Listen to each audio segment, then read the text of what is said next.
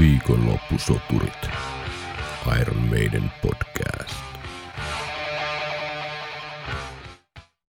Tervetuloa kuuntelemaan Viikonloppusoturit podcastia tänne operan kummituksen luolaan. Kyseessä on ensimmäinen suomenkielinen Iron Maiden yhtyeeseen keskittyvä puheohjelma, jonka jaksoissa käymme läpi kaikkea, mitä keksitään bändiin liittyvää, niin fakta kuin varsinkin fiilispohjalta. Minun nimeni on Tero Ikäheimonen. Täällä on myös Henri Seeger. Terve Henkka. Pidetään alkupuheet lyhyinä. Jos tätä kuuntelee joku vuosikausia myöhemmin, niin ei keskitytä tähän podcastin meta-asiaan sen enempää, vaan tänään on tarkoitus sitten tämän kauden toisiksi viimeisessä jaksossa, niin hypätään nyt sitten täysin tuntemattomaan mystiseen ja syvään veteen, jossa saattaa olla pystyssä uppotukkeja, kiviä ja kaiken näköistä vanhaa katiskaa, mutta ei se mitään, sinne mennä, sille mennään vaan. Kyllä, kuten luvattiin viime jakson loppupuolella, niin tällä kertaahan luvassa on erittäin spesiaalia podcast-toimintaa, Mm, eli katsomme Iron Maiden Live After Death legendaarisen live-videotallenteen kyllä, tässä hetkessä, kun me se äänitetään. jep, Ja tämä on vähän niin kuin meidän tämmöiset live-kommentaarit luvassa siis koko, Mm. mm. koko tota keikan osalta. Kyllä, eli periaatteessa teoriassa niin on mahdollista siis ottaa siellä, missä ikinä tätä kuunteletkaan, niin Live After Death, VHS tai sitten DVD. Synkkaat sen tässä alussa sopivaan kohtaan. Olemme pausettaneet tämän DVDn siihen kohtaan, kun äh, ensimmäisen kerran näkyy yleisömerta ja tota, Iron Maiden logo ei ole vielä ilmestynyt ruutuun, mutta ilmestyy heti, kun tämän tästä käynnistää, niin voitte tässä siihen kohtaan asetella se DVDn. Ja tota, meillä on tässä reissuvihkoissa vähän muistiinpanoja ja ollaan totta kai tämä ennenkin nähty, eli periaatteessa tästä pitäisi keskusteltavaa riittää, mutta tämä on nyt tosiaan ö, täysin sensuroimatonta ja katkeamatonta puheen ölötystä, eli ei ole, yleensä meillä on laatutakuu, mutta tällä viikolla ei ole laatutakuuta, tämä voi olla ihan mitä vaan. Kyllä, Täällä on kuitenkin se puolitoista tuntia. tämä on se puolitoista tuntia ja Me vähän mietittiin, että pidetään väliaika sitten, kun Rime of the Ancient Mariner ja Power Slavein välissä, eli siinä kohtaa pausitetaan hetkeksi, että teilläkin on sitten mahdollisuus käydä. No teillähän nyt toki on mahdollisuus pausettaa tämä milloin tahansa, mutta meillä ei, niin tota, pidetään siinä pieni WC, että pikkusikaritauko. kyllä, me, ei- me ei voida mennä WCC äänittää tätä. ei, ei. Eli toivotaan parasta, pelätään pahinta. Kippistellään laatu keskiolueella, eli Sandelsilla. Mm, Suuri stratego, eikö strategi. kyllä, tämä on vielä vähän tämmöinen itsenäisyys, itsenäisyyspäivän hengessä. Totta, meillä on tuossa selän takana tuommoinen kylmälaukku täynnä Sanders. Tämä on budjettireissu tällä kertaa paikalliseen Pris. Ei mitään hienoja erikoisoluita täällä särvitä tällä viikolla. Mutta pitäisikö pidemmät sua? puhetta? Jännittääkö sua? No jännittää No hemmetistä. Mä oikeasti, tää on todella mielenkiintoista. Mä en tiedä yhtään vitsi, mitä tästä tulee, mutta kohta se nähdään. Kohta se nähdään. Live-kommenttiraita alkaa nyt siis tässä nyt ensimmäisessä ruudussa näkyy tällä hetkellä ensimmäiset klipit Los Angelesiläisyleisöstä, eli jos olet tässä synkassa, niin lasken kolme ja paina playtä, ja jos kuuntelet tätä ilman, ilman tätä videokuvaa, niin äh, otan osaa. Laittakaa palautetta, että jos olette kattonut ilman videokuvaa, niin toimiiko tämä ollenkaan vai ei. Tiedetään jatkossa sitten, että kannattaako tämmöisiä tehdä. Mutta Jep. lasketaan Ja, ko- ja hei, semmoinen pieni juttu Mm. vielä. Eli me tuossa viime viikolla, kun ääniteltiin, niin me pistettiin vähän ilmoille tällaisia kyselyitä, ihan vaan yleismielipidettä Mm. tästä kokonaisuudesta, Mm. levystä, mutta myös tästä videotallenteesta, niin me saatetaan lukea tuossa vähän näitä kommentteja sitten tämän tota, Taltionin ohella tai lomassa sitten. Joo, somesetä Henkka hoitaa sitä osastoa. Mä koitan pitää näppini erossa tuosta puhelimesta tämän aikaa. Okei, kolmannella lähtee Live After Death DVD rullaamaan. Eli meidän logo ilmeisesti, niin sulla on vielä joku. Ei ole. Ei ole. Mä ajattelin, lasketaan, lasketaan Ah. samaan aikaan. No niin, yksi. Kolme, Ei, miten? kolme, kaksi, yksi. joo, Okei. kolme, Kolme, kolme kaksi, kaksi, yksi. yksi. Ja käy. Aja. Oi, oi. Churchillin puhe. Oi, oi. Tämä on muuten jännä tämä meidän logo, kun tuo on sininen. Tämähän ei liity Jep. tuohon Live After Death niin kuin, äh, kansikuvaan mitenkään. siellä on upeata tyyliä. Oh. Eturivissa on mullettia, on 80-luvun viiksiä. teinien niin kuin luukki on kyllä, tuommoista heavy teinien luukki niin on kadehdittava upea. Jep. Los Angelesin Long Beach Arena. Ja siellä on Eddie Maskissa. Se on mahtavaa, että se on saatu heti tuohon alkuun. Niin jo, niin jo. Oi, Ja oi, sitten- Union Jack, mahtava Union Jack. liveri. Siis toi riffi on kyllä aika hyvä tapa aloittaa livekeikka. Ei Niin siis on. hai siis. Kun tää niinku alkaa pikkasen varovasti, tiiäksä, heti iskevä riffi, mutta tää vielä vähän nostaa sitä jännitystä. Niin nostaa. Ja kun tämä on toistoa koko ajan, niin tähän on yksi jännityksen luomisen tämmöisiä hyviä tehokeinoja. Jep, jep, Ja sopivan lyhyt. jep. Ja sit lähtee pam, oi oi oi, ja pyrot, pyrot, Pyrot. siellä pamahtaa. Ja vitsi, tää luukki on kyllä oikeasti ikoninen. Niin on. Siis Davin musta sininen trikoo ja ei siis hae. Toimiva aloitusbiisi kyllä. Tää on aika semmoinen legendaarinen jotenkin meidän live-biisi, mutta sitten kun katsoo dataa, niin lopulta siis ainoastaan World Slavery Tourilla, Ed Hunter Tourilla 99, eli siinäkin oli, oli melkein 15 vuotta väliä. Ja sitten Somewhere Back in Time kiertueella 2008, Made in England kiertueella 2012, 2013 ja sitten Legacy of the Beast kiertueella soinu. Eli lopulta yllättävä mun mielestä harva, harvaan soitettu kappale, jos miettii jotenkin, miten niin kuin ikoninen juttu tämä on. Niin, ja sitten se on painottunut nimenomaan tänne lähemmäs niin kuin meidän nykyhetkeen. Jep, nimenomaan. Interesting. Brusella on ääni selkeästi pikkasen maassa vielä. Oh, oh, pitkä kiertue, pitkä kiertue. Niin jo. World Slavery Tourihan starttasi Puolasta joskus tota 9.8.84. Ja tämä Long Beach Arenan keikka on sitten vasta tota, Huhhuh. mar- Niin tota myöhemmin. 14. maaliskuuta 85, eli siinä on aika paljon maailmaa rundattu välissä. Jep. kieltämättä Bruce ei välttämättä ole enää niin kuin ihan terävimmillään näissä lauluosuuksissa. Se on, Jos mä muistan oikein, niin ääni alkaa löytyä siellä Mm. mm. Jep. muutaman biisin päästä, Jep, kyllä. mutta ei ole helppo aloitusbiisikään laulajalle. No ei oo, ei oo. Täytyy sanoa heti alussa, että energia on niin tarttuvaa. Jep, Toi hyppiminen siellä täällä, kuinka ei siitä tykkäsi. jep, Ja paljon kuvataan Nikon ilmeitä, jep. joka on mun mielestä myöskin Niin uniikkia. Niin jo, niin jo. Hyvät soolot heti kärkeä tässä. Kyllä tämä niinku toimiva aloitusbiisi on, ei siinä mitään. Ja sitten yksi suosikkisooloista, Mm. ehdottomasti Adrian ottaa ton ikonisen asennon, leveä haara-asento, Jep. On kyllä törkysen näköinen luukki kyllä äijältä. Pakko niinku nostaa eikö hattua kyllä niin korkealle kuin vaan lähtee. Mulla on, totta kai kaikki tietää, että mä oon aika, aika monen Adrian Smith-fani, mutta kyllä Smithillä on ollut joku semmoinen kokonaisvaltainen kuva itsestään tuommoisessa niin kuin, myös siis ulkonäöllisesti, jos miettii tota, siis luukkia, Mm. että on niin, niin viimeistelty, Jep, joka viimeistellään vielä tuolla kitaralla. jep. Siis toi Adriani, missä on niinku nahka, nahkabyysät, sitten on tommoset punaiset ihme nauhat tossa polvitaipeissa ja sitten tällainen niittinahkaliivi ilman paitaa. Mm. Ihan niin älyttömän tiukka luukki. Itsetunto on kohdillaan. Jep. Oo, on kyllä koko bändillä. Brusekin on Niin aika on. tiukas kondiksessa, siis niinku Oh, habaa löytyy. Ja jep.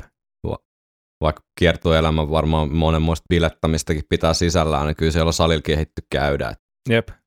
Vähän miakkailtu ja Jep. Jep. sitten mennään taas kertsiin. Hyvä Vähän, on vähän sen taas niin kuin ääni avautunut. Oh, oh, on kyllä.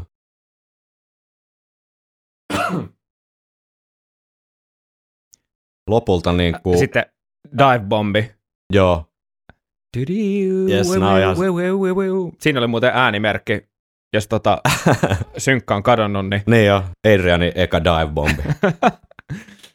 Taitaa olla jotkut tuollaiset valkoiset lenkkarit vielä, mitkä, tai tennarit, jotka kruunaa. näyttäisi olevan muuten Conversen, tota, No. olisiko One Starit. Aa, joo, joo. Mulla on joskus ollut samanlaiset. Totta kai sulla on ollut. Eikö sulla ole toi luukki niin kuin ylipäätään yleensä? Otsapanta oli eka kertaa viime keikalla. Okei, okei. Sitten, oi, oi, oi, oi. Kaikki tomit käydään läpi. Jep. Kyllä tämä tota, energinen startti on ja heti perään lähtee sitten Two Minutes to Midnight, eli, Sinkku biisit. eli molemmat Powerslave sinkkubiisit. Ja Long Beach Arenahan on tota, semmoinen vetää semmoisen vajaa 15 000 henkeä ja neljä loppuun myytyy keikkaa putkeen Joo, huhtikuussa 85, eli 14, 15, 16, 17, 4, 85, niin meidän esiintyi täällä. Ilmeisesti tota, myös Led Zeppelin How the West Was Won live-levy o- osioita on täällä äänitetty aikanaan, eli okei. Okay. siinä mielessä rock-historiallinen sijainti. Britit käynyt vähän dominoimassa. Ne, ne, mutta ehkä tärkein tapahtuma kuitenkin on vuoden 84 Los Angelesin olympialaisten lentopalloottelut. Et se on jäänyt tästä historian kirjoituksesta Kyllä. mun mielestä harmillisen vähälle huomiolle. Mutta kyllä se henke, henke kuuluu täällä. Kuuluu, kuuluu. Joo, kyllä tämä tämmöinen olympiataso urheilujuhlan tuntuu tässä on kieltämättä. Tämä on hyvin editoitu pätkä niin kuin kaikkinensa. Siis On. Siis tässä ei häiritse tavallaan mikään.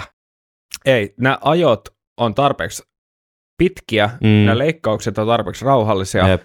että tästä pääsee nauttimaan tosi matalalla kynnyksellä. Jep.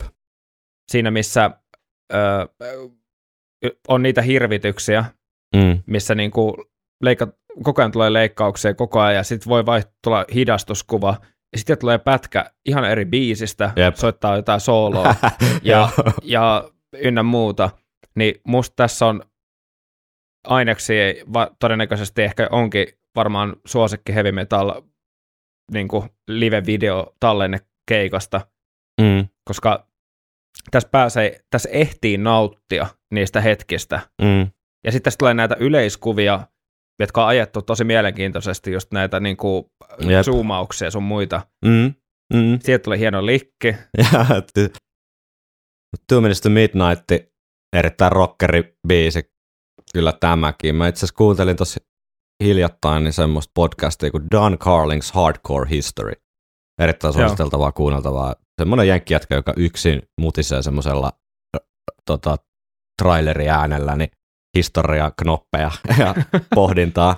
Silloin oli vaan liittyen tähän Two Minutes to Midnight-ajatukseen, eli tähän, että tuomion päivä on ydinaseiden takia lähellä, niin hyvää pohdintaa siitä, että tavallaan tosi monta sukupolvea on jo syntynyt silleen semmoiseen maailmaan, jossa ydinaseet on aina ollut. Mm. mm. niin enää ajattele sitä, että se ikään kuin se Damokleen miekka koko ajan heiluu meidän pään yllä, että milloin tahansa, minä Niin. hetkenä tahansa periaatteessa kaikki voisi kadota. Mutta me selvittiin Millenniumista. me selvittiin siitäkin. Ja kyllä me selvitään varmaan tästä ydinahukastakin, mutta se oli hauska tota, huomio vaan, että 80-luvulla kuitenkin enemmän vielä näistä ydinaseista ja koko ydinsodan mahdollisuudesta on sille puhuttu. Okei, okay, to Midnight enemmän käsittelee sitä koko niin kuin, sotateollisuutta mm. ja tavallaan sitä kritisoi, mutta kyllähän nimestä lähtien niin tämä ydin, ydinsodan teema tässä on mukana, mutta nyt tulee niin hyvä soolo, että pitää vähän sitä fiilistellä. Adrian kyllä Adrian vetelee aloitti aika, aika Ai na, nam, namuttelee kyllä menemään. Jep. Tuo Adrian on vähän tuollaiset niinku kukkomaiset askeleet, jotenkin tosi makeat. Se kävelee, että se on vähän kuin kukko herää aamulla ja Niin. tulee sieltä kanalasta silleen, kun se on käynyt joka kanan läpi. Ja menee vähän, Mulla on semmoinen käsitys vähän, että ai, Steve alkaa leuhottamaan jo. Mutta mulla on käsitys vähän siitä, ja sieltä tuli ensimmäiset noin joo, yleisöön ampumiset joo, Joo. bassolla. Joo. Mutta se just tuohon Adrianin liikkumiseen, että se projisoi varmasti sitä, niin kuin, että miettii tai reflektoi, että miltä se näyttää Niin, lavalla. jep, Että haluaa, vä- haluaa vähän niin kuin muikistella, jep. muikistella suuta ja muuta. Että siinä, missä ehkä Dave on ehkä enemmän siinä sen soitossa läsnä, mm. niin Adrian katsoo mun mielestä melkein jopa enemmän yleisöä, ainakin paikoin. Mm. Jep, Ehkä omissa biiseissä ainakin. jep. Siinä, missä ei siis hae lopulta yllättävän harvalla kiertueella ja enemmän tässä niin kuin nykyajassa noussut semmoiseksi meidän live-klassikoksi ja Mm. ehkä tämän niin kuin Live After Deathin ansiosta erityisesti. Niin, niin Two Minutes to Midnight onkin sit soinut melkein käytännössä joka, joka kiertueella tästä World Jep. Slavery Tourista eteenpäin, että käytännössä ihan pari, pari hassua rundia jäänyt välistä, missä tätä ei ole soitettu. Ymmärtäähän se hyvin, hyvä live-biisi tämä. on ja mä luulen, että on soittajille myös kiva soittaa. Niin, tässä Koska on hyvä, tässä hyvä ole- semmoinen tietynlainen hauska niin kuin groove. Niin, ja vaikka kyseessä on suht pitkä biisi mm. Mm. tämmöiseksi rockeriksi, niin, niin tässä ei ole liikaa progeilua eikä mitään, vaan tämä on niinku, tää varmasti niinku jää sinne näppeihin. Jep. Sen takia varmasti on, on niinku pysynyt mukana pitkään. Mm. Ja tähän on mun mielestä täydellinen toka biisi. lähtee On. suoraan vaan niin kuin kitarariffillä. Kaikki tietää, mikä biisi tulee. Jep. Jep. Tässähän on muuten, tää, siis puhuttiin aikaisemmin live-levyjaksossa siihen liittyen, että tämä on niinku eri, että jos sulla on toi vinyyli ja sitten VHS tai DVD, niin VHS ja DVD on siis täysin eri versiot kaikista biiseistä kuin tuolla live-levyllä, Aivan. mikä on ihan mielenkiintoinen, siis eri iltoin äänitetty Joo, Long Beach Areenalla, että mun mielestä siis erittäin hyvä ratkaisu siinä, että ei nyt totta kai siis silleen suurta eroa mutta mm. spiikeissä on vähän eroja ja, ja kuitenkin, että se saa tavallaan vähän enemmän sit rahalle vastinetta siinä, että jos ostaa molemmat, molemmat versiot, niin ne on kuitenkin sitten eri, eri biisit ikään kuin. täälläkin molemmat kitaristit vetää, vetää tuommoisia pieniä liikkejä ja pieniä lisämausteita sinne tänne, niin tämmöiselle niin kuin rockifiilille, niin, niin mitä Bruce tekee tuolla? Kävi vähän maissa aika, Ja, niin tavallaan siitä saa vähän niin kuin noissa bootleg-hommissa, mitä Ne. me just viime viikolla ja toissa viikolla juteltiin. ne, Se on se pieni lisä. tuossa muuten Bruce spiikkaa, että nyt on toinen ilta Long Beach Arenalla, night number two, eli hän viittaa tässä Trooperi ennen niin 15 päivään, eli, eli tota, perjantai-iltaan, kun sitten nämä kaksi edellistä biisiä, eli ei siis High ja Tymistä Midnight, niin on seuraavalta päivältä, Mm. eli 16, 16 päivältä. Tämmöinen knoppi vaan. Tiedoksi. Okei. Trooper kolmantena, Kolmantena biisinä. Aika kova. Jep, Kun miettii nykymeidän, niin, niin tota, enemmän sitä Encore-osastoa niin, kyllä. Näin ne biisit, ja semmoista, mitä ikään kuin muuttuu. odotetaan. Ja jos, troop, jos meidän soittaisi Trooperin kolmantena biisinä nykyään, niin se olisi ehkä vähän oudossa paikassa. Bruce heittelee, he, heiluttaa lippua. Jep. Joo, mutta tosiaan olisi oudossa paikassa. Mutta tässä kohtaa on edellisen levy sinkku, että Niin, et ei mitenkään niinku outo. Adrian muuten vaihtui kitara. joo, siinä on toi Adrianin ensimmäinen sähkökitara. Mm. En muista, maksako 100-200 puntaa. Muistaakseni 70-luvun, äh, 70-luvun Les Paul Deluxe, eli Gibson-merkkinen Les Paul Deluxe, johon on tallamikin vaihtanut, että Mm. soittelee edelleen just uusimmalla videolla Kot- Kotsonen kanssa. Tuolla soitteli. Oi, ja oi. taustalaulut Jep. harvinaisen pinnalla vielä. Niin jo, niin jo. Varsinkin mun mielestä, kun mä kuuntelin tänään tuossa autossa tota, ää, sitä 2000, onko se 15 remasteroituu versio tuosta niinku levyversiosta, mikä löytyy Spotifysta, Joo, niin siinä mun mielestä erityisen jotenkin kirkkaana taustalaulut. ja Erittäin Joo. hyvät kuulostaa. Jep, laulaa tosi, tosi hyvin. Myöhemminkin, kun Steve ja toi Edia laulaa yhdessä taustoin, niin Mm. toimii tosi hyvin. Jep, jep. Siinä kaksikko soittaa, kitaristit soittaa vierekkäin, on kyllä Jep. kaunista katsottavaa. Oi, hyvä. Steve. Hyvä, ettei tota, jalat murtunut tuosta loikasta. Jep, Makeasti Bruce noussut tonne vähän korkeammalle laulamaan. jep. Muistaakseni laulaa koko biisin tosta. Joo. Olisiko ollut itse asiassa Rocky Riollakin? Oisko noin? Ainakin, ainakin siinäkin Bruce meni sinne ylös heiluttaa sitä lippua toiselle puolelle vaan. Joo, voi olla. Alan Chester, eli liittyen näihin lavarakenteeseen, että kiertoja lavat rakentanut Jannu kommentoinut tätä koko li- tota, lavarakennelmaa, että minua pyydettiin tekemään asioita, joita en ollut koskaan tehnyt mittakaavassa, jossa en ollut koskaan niitä tehnyt. Eli puhutaan siis, että monimutkainen ja iso ja näyttävä, näyttävä tota lava rekvisiitta. Ja tohon pitikin sanoa, että lava on niin hemmetin siisti Oho, ja jylhä. oho. Tavallaan toi, Kyllä tästä niinku heavy kitchi on parhaimmillaan ja vielä sit lopulta kun se kliimaksi hetki koittaa, niin siinä niinku viimeistään niin pikkupoika sisällä niin hyppii tasajalkaan riemusta niin, että propellihattu meinaa lähteä liitoon, kun on tää niinku tämmöistä kasarihevi estetiikkaa jotenkin parhaimmillaan. on ja... Hyvät siis- soolot muuten siinä tuli. Niin, jep. Mutta jos sä mietit sitä, että sä oot ostanut Power Slavein, Mm. sä menet tonne keikalle. Jep, toihan on ihan et- suoraan et tuu sinne pettymään. maailmaan. No Niin, ei nimenomaan. todella, ei todella. Jep, Et lopulta sitten kun miettii sille tosi kyynisesti, niin aika paljon tuossa tehdään noilla taustalakanoilla, ja tuossa on niinku muutamassa tasossa noita juttuja, mutta ne on niinku ehkä ne yksityiskohdat, mitkä tuossa on. niin jo. Se juttu, on paljon, ja paljon katsottavaa. oh, oh, todella paljon voidaan. Siellä on, löytyy just näitä, tota, Anubiksi.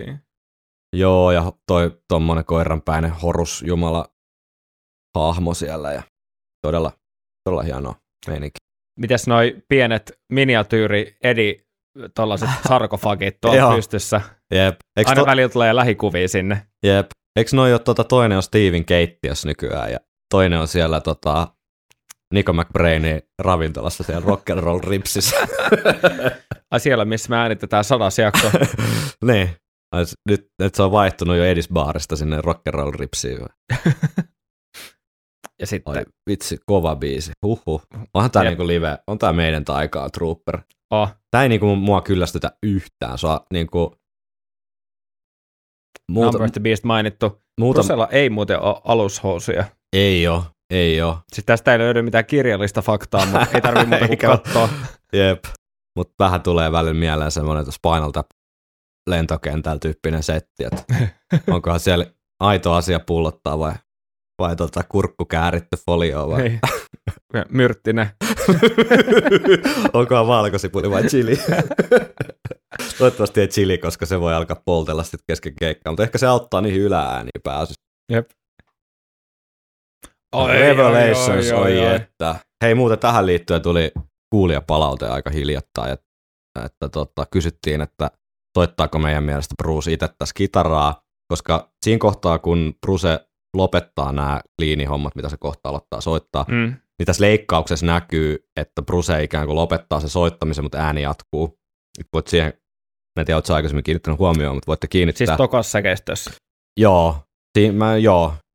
Voidaan Mut- katsoa kohta eteenpäin, mutta et, Mä- mun mielestä se soittaa, se on vaan siis semmoinen leikkaustekninen juttu, että siinä on niinku Niin. poimittu vähän edestäpäin sitä materiaalia vähän liian aikaisin.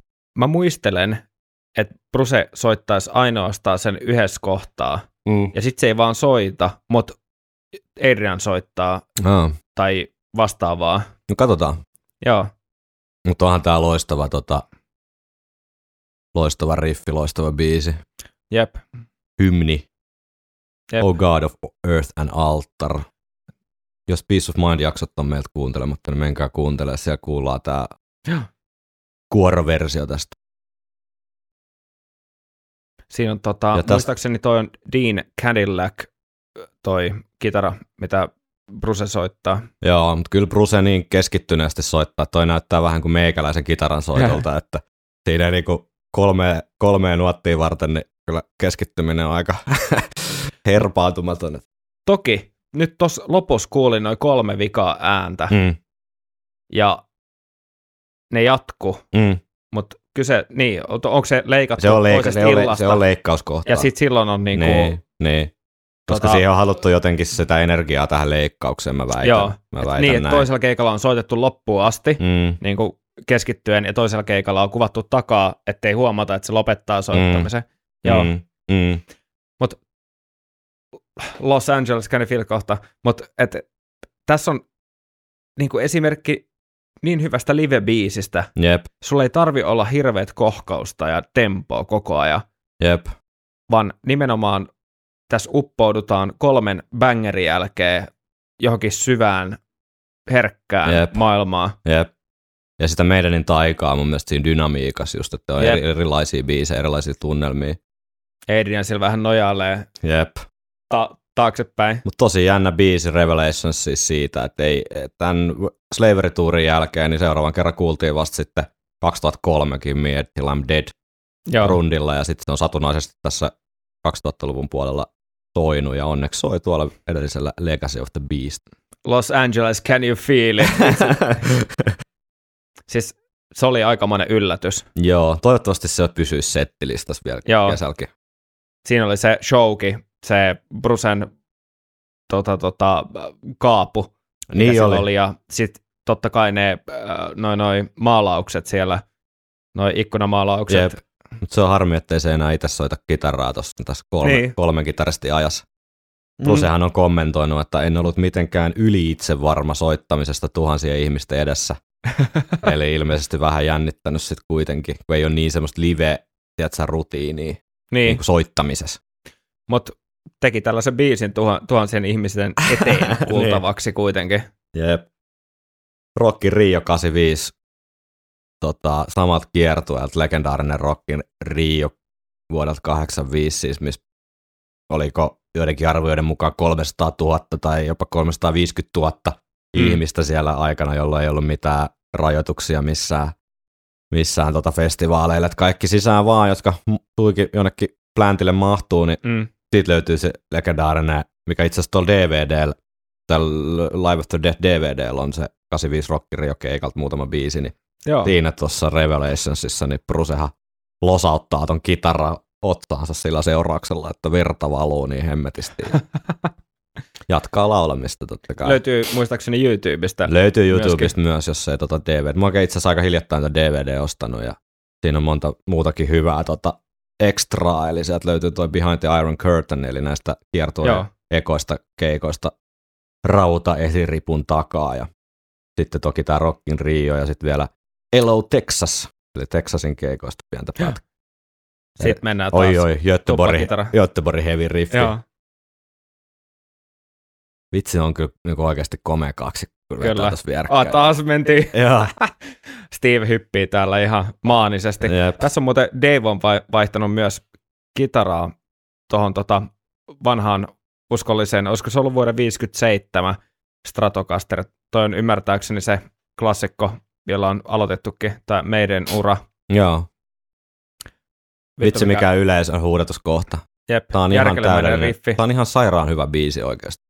Ja valot liikkuu. Jep. Noin valothan liikkuu koko keikan Jep. ajan. Yhdessä vaiheessa ne on edi, edin muodossa. Joo. Siis silleen, että on silmät ja tunnistettavat sijaraimet siinä. siis toi on tosi makea toi valaistusjuttu, mikä tosiaan nousee ja laskee ja kääntyy myös niinku kulmassa. Oliko tässäkin Dave Lights? Dave Lights taisi muuten olla, joo, vanha kunno Jossain kettu sieltä ihan mainittiin. meidän niin alku, alkupäästä niin tota, ollut säätämässä valoja. Ohjaajana muuten toimii tämmöinen kuin Jim Jukic, joka meidän musavideoita, eli Flight of Icarus, ei siis High Two Minutes Midnight tehnyt ennen tätä, niin saanut sitten pestin myös tähän Live After Death. Mennään tiputellaan näitä faktoja täällä, sille ei kaikkea kerralla. Oli paha live-biisi. Huh, huh. huh. Siis Tämä on muuten Todella. myös 15 päivältä, jos jotakuta kiinnostaa tämmöiset ääri, ääri, ääri faktat. Tai siis ääri, ääri. Toi, toi Revelations. Niin, joo. joo. Mutta Flight of Icarus, eli seuraava biisi, niin on sitten taas sit lauantailta, eli 16 päivä. Niin. Tätä mä muuten tänään kanssa, kun mä autossa kuuntelin, kuuntelin tota levyversioa, niin oli vähän semmoinen, että onko tämä niinku, onks tää hyvä live-biisi? Niin. Tai siis on, ei tämä ole huonokaan, mä ta- tarkoita sitä, mutta on vähän mm. hätäinen. Tässä on vähän liikaa tempoa. Niin kuin muistellaan mm. silloin Peace of Mind jaksoissa, että niillä oli vähän Harry. studios Grana, Brusel ja Stevel sen suhteen, että pitäisikö tämä olla semmoinen hitaampi vai, vai nopeampi. Ja Brusehan omassa elämäkerrassa fiilistelee sitä, että, että hän piti niin kuin päänsä ja sitten tässä tuli ensimmäinen, joka sai vähäisradiosoittoa Jenkeissä. Joo, joo. Mutta sitten ne livenä kuitenkin soittaa sen tosi, tosi paljon nopeammin levyllä. Jep. Ja se mun mielestä kärsii vähän. Niin kärsii. Mä katsoin tämän alle ö, tätä päivää varten eilen, niin mulle tuli ihan impulsiivisesti se fiilis. Mm. Ja tämä vähän niin kuin laskee jopa tämän intensiteettiä tämän koko mun mielestä niin. tämän niin kuin VHS tai tämän videon. Niin kuin vähän. Tä, niin, koska tässä on kuitenkin tässä on tosi paljon tulkittavaa. Mm. Tässä on tosi, tosi paljon tämmöistä äh, ikonista äh, isoa tarinaa. Niin Jep. se vie vähän pohjaa siltä. Jep. se kaahaus. Jep. Ja se, kun tässä on niin yksinkertaisia Jep. elementtejä, ja tämä on aika yksinkertainen biisi, niin mun mielestä tässä on ehkä esimerkki siitä, mitä Adrian on tapa, äh, niin kuin tarkoittanut niistä varhaisista meidän li- live-jutuista tai siitä fiiliksestä, että kun aletaan kaahaamaan, niin se biisin joku tietynlainen henki ehkä vähän kärsii. Niin, kyllä. Mutta tietysti näissä on aina tämä kulma, mikä pitää pitää mielessä, että se on eri kokemus olla siellä paikan päällä. Niin, pikku, kyllä. Pikku, tiedätkö, kaljois, pikku pari jointtia alla. Mm. Oot siinä... Skeitannut, skeitannut paikalle. Nimenomaan. Niin tota, silloin voi lähteä eri tavalla semmoinen vähän nopeampi versio. Niin. Tästä tietysti katellaan eri tilanteesta tätä, mutta, mutta tämmöinen huomio mulla on ollut tästä. Tämä musta ihan kuitenkaan se timanttinen live-biisi välttämättä ole, vaikka ihan mun mielestä levyllä niin kuin on Peace of Mind ihan, mm. ihan tota, kyllä helmi-biisejä ei siinä. Ja Brucen ääni on tässä jo ihan niin kuin auenno. Oh. Kuulostaa tosi hyvältä ja Jep.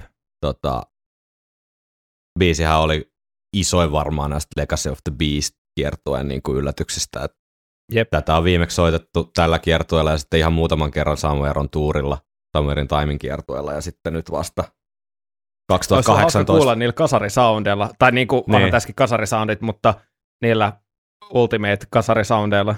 Niin. Just nämä kitaraosuudet, nämä liidikitara-jutut on mielestä tosi aina semmosia niinku vähän liian nopean kuulosia just, Mm. just sen takia, että kun tää soitetaan vähän turhan niinku sähäkästä. Mutta noissa lavarakennelmista tuli vielä mieleen, että tossahan tässä videolla näkyy hyvin, niin toi lattia, niin siinäkin on tota kuvioa, Jep. mutta sehän ei näy tonne niin yleisöön ollenkaan. Niin. Et kukaan ei ole tavallaan siellä kiertueella ehkä edes nähnyt. Okei, jostain tuot ihan piippuhyllyltä saattaa vähän näkyä, mutta et hienoa mun mielestä panostusta tavallaan yksityiskohtiin. Et myös On. on. lattiassa on tosi paljon kaikkea hieroglyffiä ja tuommoista detaljia, mikä menee suurimmat osat täysin ohi. Joo, ja sehän kuitenkin niin kuin sataa suoraan tämän niin kuin videotalenten laariin. Jep. Tässä on muuten hyvä välispiikki, missä Bruce selittää tota, ää, ää, hampun käytöstä ku, ää, Englannin kuningattaren kuukautiskipuihin. Live-levyllähän se alkaa vaan, että tämä biisi kertoo siitä, mitä ei kannata tehdä, jos tota, lintu paskantaa sun päälle. Jep. We're talking about serious drugs. joo, joo. Tämä on ihan törkeä hyvä välispiikki, mutta Rime of the Ancient Mariner, tämä on mulle Knife After Deathin, varsinkin tämän videon ylivoimainen jotenkin semmoinen centerpiece tai niin kuin huippukohta. Tämä Kulminoituma. kulminoituma, aina kun mä ajattelen Rime of the Ancient Marineria, mä ajattelen ensisijaisesti tätä, mitä Joo. me just nyt katsotaan. Kyllä. En edes Power Slavea, vaikka se on ehdottomasti Mä, mä oon aika lailla samaa mieltä. Tämä on niin tyhjentävän hieno esitys. Tämä on täydellinen niin kuin semmoinen mielen teatteri. Tässä on se kaikki niin kuin heavy teatraalisuus ja kitsi ja se Stevie, Stevie niin kuin tarinan kerronnallinen nerokkuus ja jotenkin se, miten musa ja se tarina ja se tunnelma ja sitten tämä nimenomaan tämä live-performanssi, kaikki ne lavajuttuineen kohtaa Jep. täydellisellä 85 vuoden niin kuin tavalla, jota ei ole moni pystynyt toistamaan, ei ennen eikä jälkeen, eikä välttämättä meidän itsekään. Jep. Otetaan muutama mielipide tähän väliin, kun tässä on spiikkiä jäljellä. Niin, Ota, ota. Öö, Niin tää on sieltä Instagramista nyt. Joo, eli tämä on nyt levystä.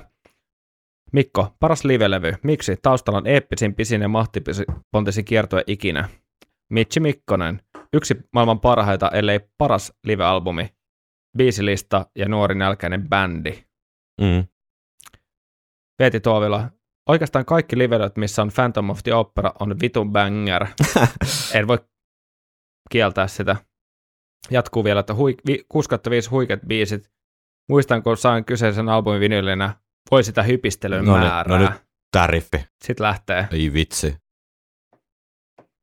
Ja kun biisi lähtee suoraan käyntiin, Siis- siis... ja tässä on mun mielestä, tiedätkö, tämä on 13 minuuttinen, äh, 13 minuuttinen epos, Jep, ja tässä ei ole mitään akustista basso-introa. jep, jep, jep.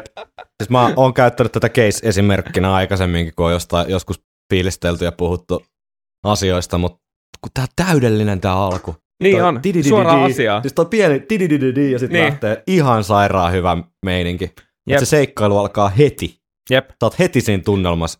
niin ja sä oot siellä jo. Jep, Sä, sä et ole siinä satamassa. jep. Joka, ni- ja, Pakkaamassa niitä niin, sä et, banaanilaatikoita. niin, ja yrität kertoa, yrität kertoa sun rakastajalle, että miksi sun täytyy lähteä Niin. takas sun kotisatamaan, missä sun perhe odottaa. Jep.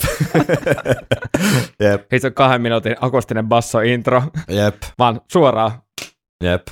Ja hieno, tai Tul- siis tultaan purjeissa. Ja, tulta on, tu- tuulta on todellakin purjeessa ja tulta on varmaan niitäkin kohta, mutta ja tää on itse asiassa siellä Bahamalla studiossa äänitetty beat, tai siis studiossa sävelletty biisi. Eli Stevellä oli vaan tarinan mukaan pienen pieni idea tästä biisin äh, ikään kuin alkiosta, ja sitten loput syntyi siellä Bahama yössä. Ja muistaakseni Bruce oli ollut aika pöllämystynyt, kun Steve oli tän esitellyt, että tässä tällainen vanha, vanhaan runoon perustuva eppos. Rime of the Ancient Mariner, Samuel Taylor Coleridge runo. Aika niin kuin ollaan täällä syvällä tavalla tässä Iron Maiden äh, jotenkin historia tai popkulttuuri viittaus maailmassa nyt tällä hetkellä. Et jep, Mennään tonne ensimmäisen kerran ilmestyi 9, tai siis 1798, eli hyvin vanhaa brittiläistä kirjallisuutta tai runoutta. Tästä näkee, miten bändi tykkää soittaa tätä biisiä, Jep, ja Bruce, Bruce Tuo Brucen tykkää, tulkinta on mielettömän hienoa. Tuo Jep. esiintyminen on ihan sairaan hienoa. Jotenkin Jep. tosi intensiivisesti tässä läsnä koko ajan. ja Steve on selkeästi ylpeä, ylpeä tästä biisistä, kun laulaa joka sanan mukana. Jep, ihan totta, joo. Tämähän on vähän vissi Englannissa semmoinen tavallaan vitsi, että tosi monet on päässyt läpi jostain äikän kokeesta tämän, tämän biisin ansiosta, että kouluissa ilmeisesti on pitänyt vanho, vanhoissa sukupolvissa ainakin niin opiskella ulkoa tai ainakin opiskella tätä Coleridgein runoa, niin tämä on sitten auttanut vähän siinä. Tavallaan tarina on ollut tuttu. Tostakin on ollut mu- muistaakseni jotain ihan artikkelin poikastakin, että, että Suomessakin moni innostunut historiasta Iron Manin ansiosta. niin, kyllä. Joo, tässä nimensä mukaisesti niin vanha merimies muistelee tapahtumaketjua, joka... Sitten lähtee. Ai, Ai Ai Täydellinen, täydellinen tempon vaihdos, Niin jo, niin jo. koska siinä on ne laulutkin mukana vielä. Jep, niin jo, totta, joo. Mutta niin, Joo, ei, ei mitään. Tämä on tämmöistä vapaata pudottelua. Ja tuolla on myös nuo taustalakanat on makeat, kun siellä ei ole tavallaan mitään kuvaa nyt, vaan se tavallaan se vaan se jotenkin se aaltojen liike tuolla tehty noilla Jep. valoilla. Tai myrsky tai joku tommonen. ja mullakin eilen, kun mä katsoin tämän pitkästä aikaa, Mm. pitkästä aikaa, niin tuli monia semmoisia niin kiksejä, semmoista, mitä mä en ole, en ole välttämättä aikaisemmin kiinnittää huomioon, niin oli mm. just toi. Mm. Että tuollahan nimenomaan kuvastaa niitä, vaikka just niitä aaltoja, ja kun näkee vielä vähän valoa, tai valo kimaltaa aalloista. Jep, jep. Hyvin tämmöinen tavallaan gootti, goottilaiskauhuhenkinen tarina, missä, missä sitten tämän kertoja merimiehen töhöilyyden takia niin kirous langetetaan laivan ylle ja tuulta ei purjeesi taho tulle ja meinaa jano yllättää kaikki paikalla olijat ja siellä esiintyy tämmönen tota, vähän tämmönen kuolemahahmoja, jotka heittää sitten noppaa miehistön sieluista ja kuolema voittaa kaikki paitsi merimiehen sielu ja miehistö kuolee sitten yksitellen ja ainoa, joka pysyy hengissä, niin on, on tämä tarinankertoja merimies. Kunnes sitten lopulta vapautuu kirouksesta ja tämä syyllisyys, joka Albatrossin tappamisesta johtuu, niin raukeaa ja hyvät henget valtaa onneksi miehistö ja ne nousee sitten eloon ja pääsee ohjaamaan aluksen takaisin kotiin. No niin. Ja tota, kaiken tämän töhöily hyvittääkseen, niin merimies joutuu sitten kertomaan kerrasta illasta toiseen tätä tarinaa opetuksena, että muille, että mitä Jumalan luomaa ei saisi tuhota. Tässä on hyvin tämmöinen, oi, Sitten tulee iso hetki, kongi soi. jep, kongi, Gerhard Rihmakallo kummeli, sketsi on kyllä pilannut kongin niin kuin ikuisiksi ajoiksi kaikesta mahdollisesta hevistä. Tää on Loistava väliosa. Tässäkin vaikka nämä osat vaihtuu ihan laakista Mm, ja yllätyksellisesti, niin se vaan, se, se vaan toimii. mm, Siis se, mitä sieltä seuraa, on aina parempaa ja mielenkiintoista, ja se on se juttu. jep, Että se, että jos sä vaihdat osaa, niin sen pitää johtaa johonkin. Sen pitää olla oikeasti vähintään yhtä mielenkiintoinen. jep. Ja valot alkaa. Ja tää on niin makea, tuota savu on ihan törkeä määrä ja sitten toi valo juttu elää tuolla ja laskeutuu tosi lähelle noiden soittajien päiden ylle. Ja... Me ei edes tiedetä, onko Bruce niin kuin makaamassa tuolla. Siis toi Nico, Nico McBrainhän, onko se siinä meidän History Part 2 dokkarissa kertoo, että se jos jollain keikalla, kun oli hemmetin kuuma, niin kävi tässä välissä uima-altaas makoilemassa. Nyt se vaan kuuli sieltä, että se veden alle, että Steve pämppailee siellä sitä bassoa. Netissä on muuten semmoista tietoa, että tämä kertoja-ääni, mikä tässä olisi, niin olisi itse Orson Welles, mutta ei pidä paikkaansa, vaan se on tämmöinen ääninäyttelijä kuin Richard Burton, joka tämän lausuu tämän runon tässä. Orson Wellesista löytyy semmoinen hyvin hapokas 70-lukulainen, tota, vähän semmoinen jopa neuvosto tota, animaatiohenkinen pätkä kyllä YouTubesta, mistä Orson Welles lukee tämän koko runon ja siinä on kuvitukset taustalla, mutta hän ei tässä, tässä esi. Tiedän sen, koska mä tein tutkivaa äänianalyysiä varmistuakseni tästä.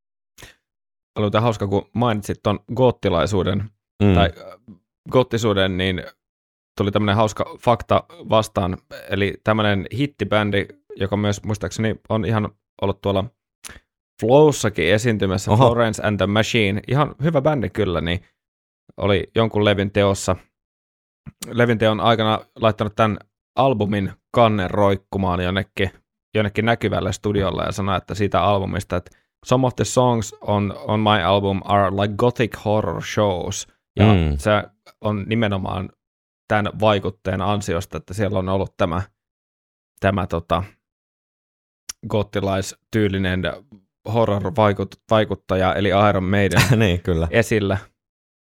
Siellähän on kaikkea tota, Kyllähän Iron Maidenissä on sellaiset kauhujuuret tietyllä tapaa, tämä koko niin niin, tappaja-mytologia, joka sieltä alusta lähtien on ollut. Jep. Eddie-hahmo totta kai. Ja tuossa kannessa on kuitenkin Lovecraftia niin kuin Siterataan ja... siterattu ynnä muuta. Kyllä, kyllä. Vitsi Sitten mikä lähtee- passa Kyllä. kuvio. Onko tämä duuri bassokuvio, niin tämä on mun mielestä pientä ennakkoa vähän niin kuin Clairvoyantista ja Totta, joo, Tota- ihan totta. En ole muuten Tommosesta- ajatellut tota. Joo, jep, toihan on ihan clairvoyantti. Ihan, se on vaan toisinpäin. ihan Siis miettii, että Totta. vitsi, tää on, tää on niin, kuin niin mahtavaa. Se pitää otteessaan koko ajan. jotenkin. Tää on niin kuin täydellistä heviteatteria. Jep, Ja noin pikkuhiljaa noin kitarat alkaa säksättää tuosta taustalla Jep. kovempaa ja kovempaa ja kasvattaa sitä intensiteettiä. Ja siihen hetkeen, kun biisi lähtee taas ihan täydellisillä muutamilla isoilla, isoilla, isoilla soinnuilla klikkeillä. jep, niin lähtee ja millä valtavalla riffillä. Jep, jep. Kyllä Ja on yksi mun suosikki Adrian Smith sooloi. Joo, tässähän on hyvät soolot tässäkin. Niin kuin monissa näissä bi- biiseissä tuppaa ole. Mulle tulee jotenkin aina mieleen jotenkin Liisa Ihmemaas tuosta tota Steven asusta. Siis jo, joku semmoinen pelikorttiväritys tai joku, joku jännä. Ai, Ai, vitsi. Lähtee potkiin. Jep. Toi Brusen jotenkin presenssi on niin, Jep. niin, niin, niin kuin intensiivinen tässä. Naurut päälle. Jep. Sitten Sit- lähtee. Ai että. Davidkin Ja- nosti Dave- varovasti vähän kättä ilmaan. Joo. Siellä raketit paukkuu katossa ja hienosti noin mustat tota, koirapatsaat tossa. Ai ai ai, mikä soolo. Jep. Niin kuin Bruce on kuvannut, niin Peru vielä, ei kun perulaisen tota, marssipulverin voimalla siellä taas louhitaan vähän kitarasooloa. No niin, ei mennä sinne. siellä Bruce on noussut Bruce jo leuhottaa kyllä. Tuolla menee no tällaiset sillat, mitä pitkin pääsee kiipeä tuonne ylemmälle tasanteelle tuossa lavan rakennelmassa. Totta. Kaikki on varmaan miettinyt, että mikä toi Adrianin kitara oikein on. Kaikki on Ja miettinyt jo. Koska on. mä tein tätä Varsinkin ku, jos kuuntelee tätä ilman niin kuin, tuota kuvaa, niin on kaikki, Niin. joo. niin silloin äh, aikanaan, kun mä oon tämän ostanut ehkä kahdeksannen luokalta tämän VHS, niin silloin mä olin, että mitä helkkari, mutta netti ei ole niin kehittynyt, että mä en löytänyt netistä sitä tietoa. Löysin se paljon myöhemmin. Tässä muuten, sori, sen verran keskeytä, että loistavat harmoniat tulee vielä Niin tulee. yllättäen Ja tässä nyt vaiheessa. Bruce leikkii tuolla. Joo, niin, sori, jatka vaan kitara Niin, onanointia. tosiaan niin kyseessä on tämmöinen kanadalainen kita, kitaravalmistaja tai kit, soitinrakentaja, kun, tai merkki on Lado. Ja tota, Joo. kyseessä on tämmöisen kroatialaisen ö, kanadalaistuneen soitinrakentajan brändi, ja se on muistaakseni juuri, tai ellei ole just eläköitymässä, okay. ja Earth 2003 on toi malli. Ja hänellä oli ainakin 2003 ja 2001 mallit tuolla kiertueella ja aivan järjettömän kaunis kitara. mm. Ja soi aika kipakasti. soi todella. Tässä on muista Adrianilla on jotenkin ihan sairaan raju, heavy soundi tuossa kitarassa. Jep. Ja tää on hauska, kun kummallakaan ei ole hirveästi mitään efektejä. Mm, Eli tää ei on, niinku, tää joo. on niinku sitä, Niin jo. tää on sitä orkkissoundia, että et tosi korutonta. Jep. Tämä on muuten su- suomennettukin tämä runo aikoinaan. Tämmöinen kuin Yrjö Jylhä on suomentanut tämän Rime of the Ancient Mer- Marinerin nimelle vanhan merimiehen tarina. Että ei ole lähtenyt, ei ole lähtenyt mitenkään hirveästi ainakaan nimessä sooloille. Vettä, vettä määrät on ja kaikki janoaa. Vettä silmän kantamat, et vettä juoda saa.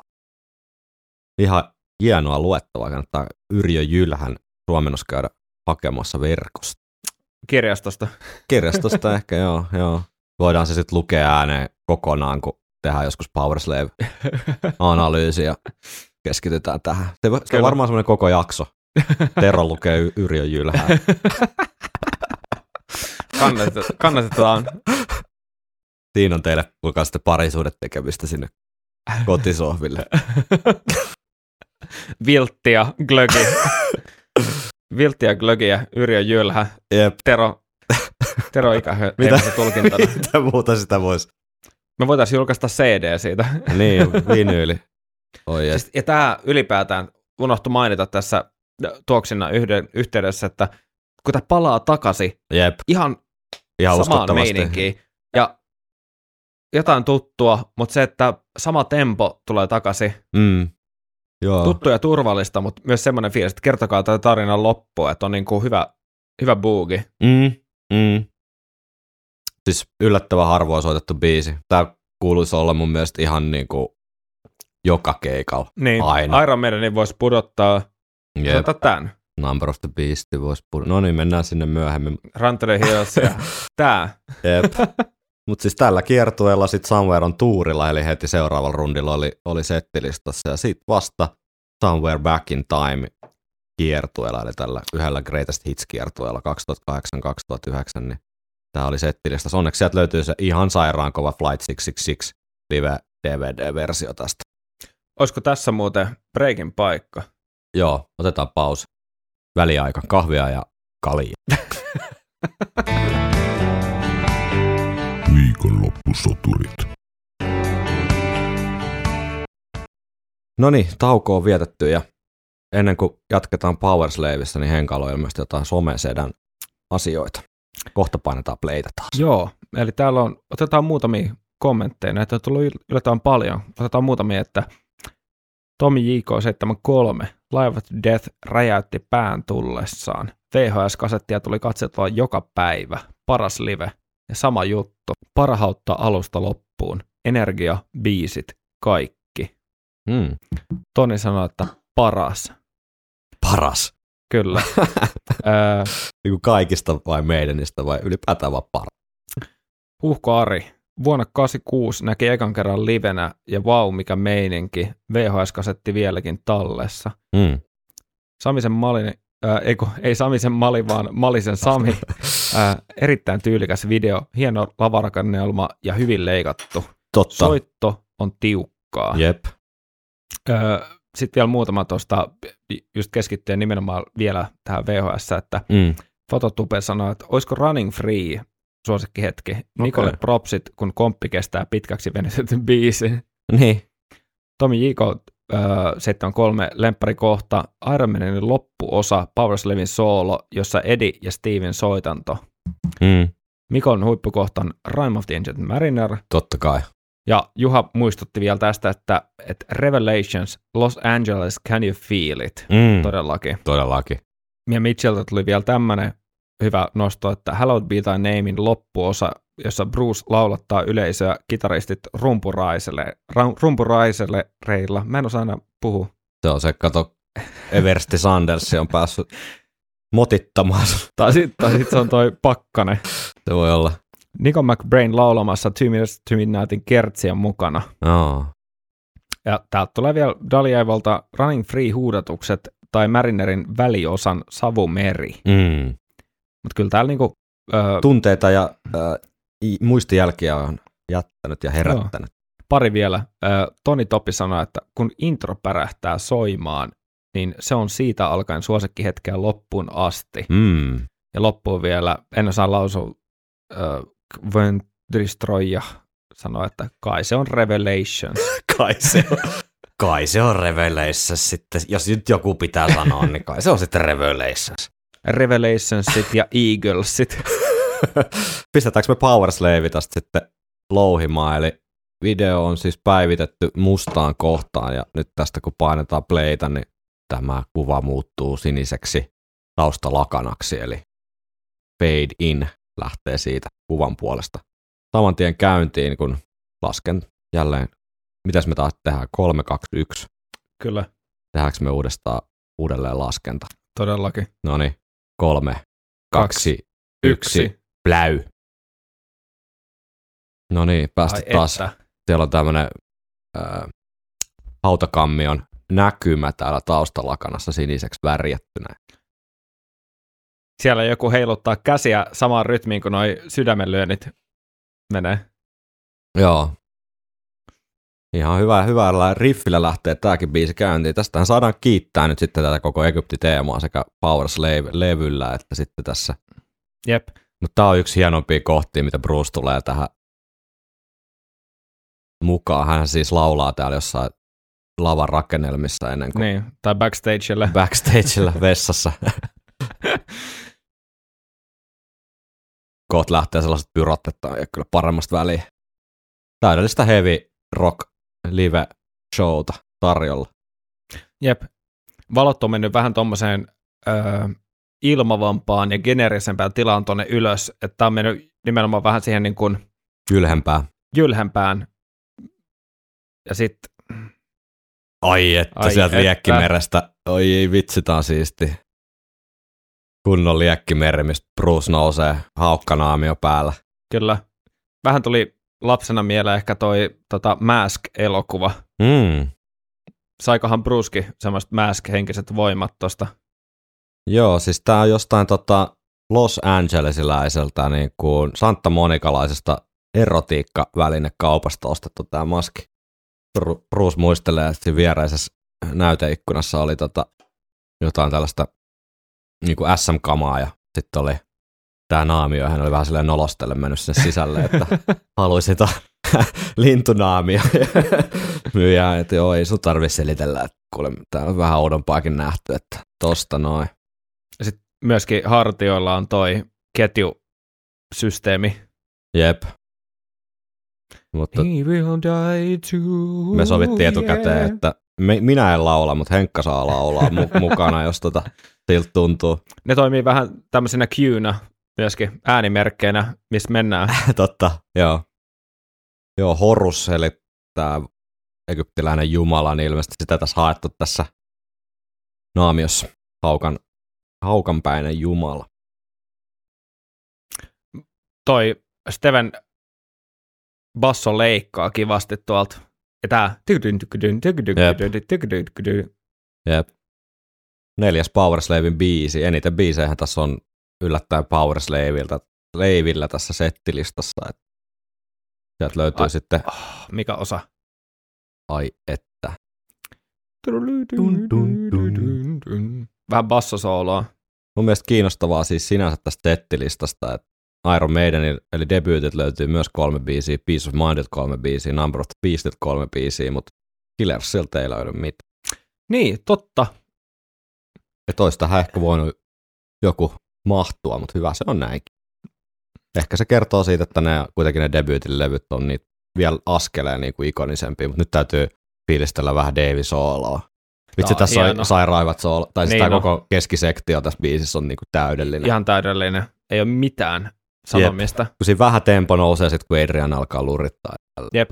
Tässä, Ja, ja kiva kuulla Davilta just näitä, jep, näitä tota, herkkiä sooloja, kun toi toimii toi se blues-fraseraus niin hyvin. jep, täysin samaa mieltä. Tämä on Ja yksi parhaimpia sooloja juttuja. Davilta yli, yli, ylipäätään. Jep.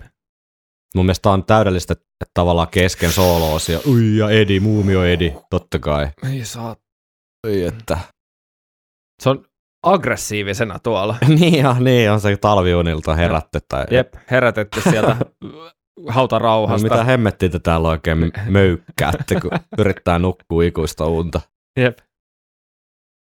Sitten pienet, pienet tota, Iron Maiden harmoniat tuohon. Jep. Miten tuossa puvus pystyy liikkumaan noin agilisti? Mä en, mä en itse asiassa tiedä mitä. Toi on varmaan jollain tota... Miten Bruce vaan katsoo? ne on silleen, että mitä ihmettä täältä on.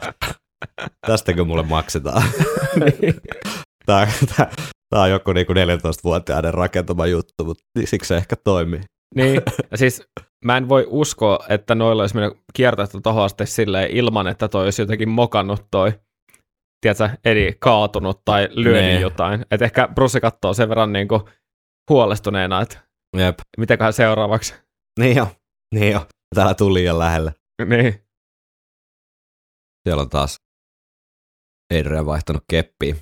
Tämäkin on muuten 15 päivältä. Mun piti luetella joka biisin kohdalla, että mistä ne on, mutta ihan sama, ei ketään varmaan kiinnosta muuta kuin mua, mutta mainittakoon nyt kuitenkin, että tässä on pieni, siis tässä kohtaa, kun tämä keskisektio vaihtuu tähän, tähän niin kuin ikään kuin pääriffiin, Niin. niin se on vähän semmoinen niin kuin ehkä pikkusen töksähtävä Se on suvanto. osa, osa vaihto siinä, Niin. että se voisi olla ehkä jotenkin vähän smoothimpi.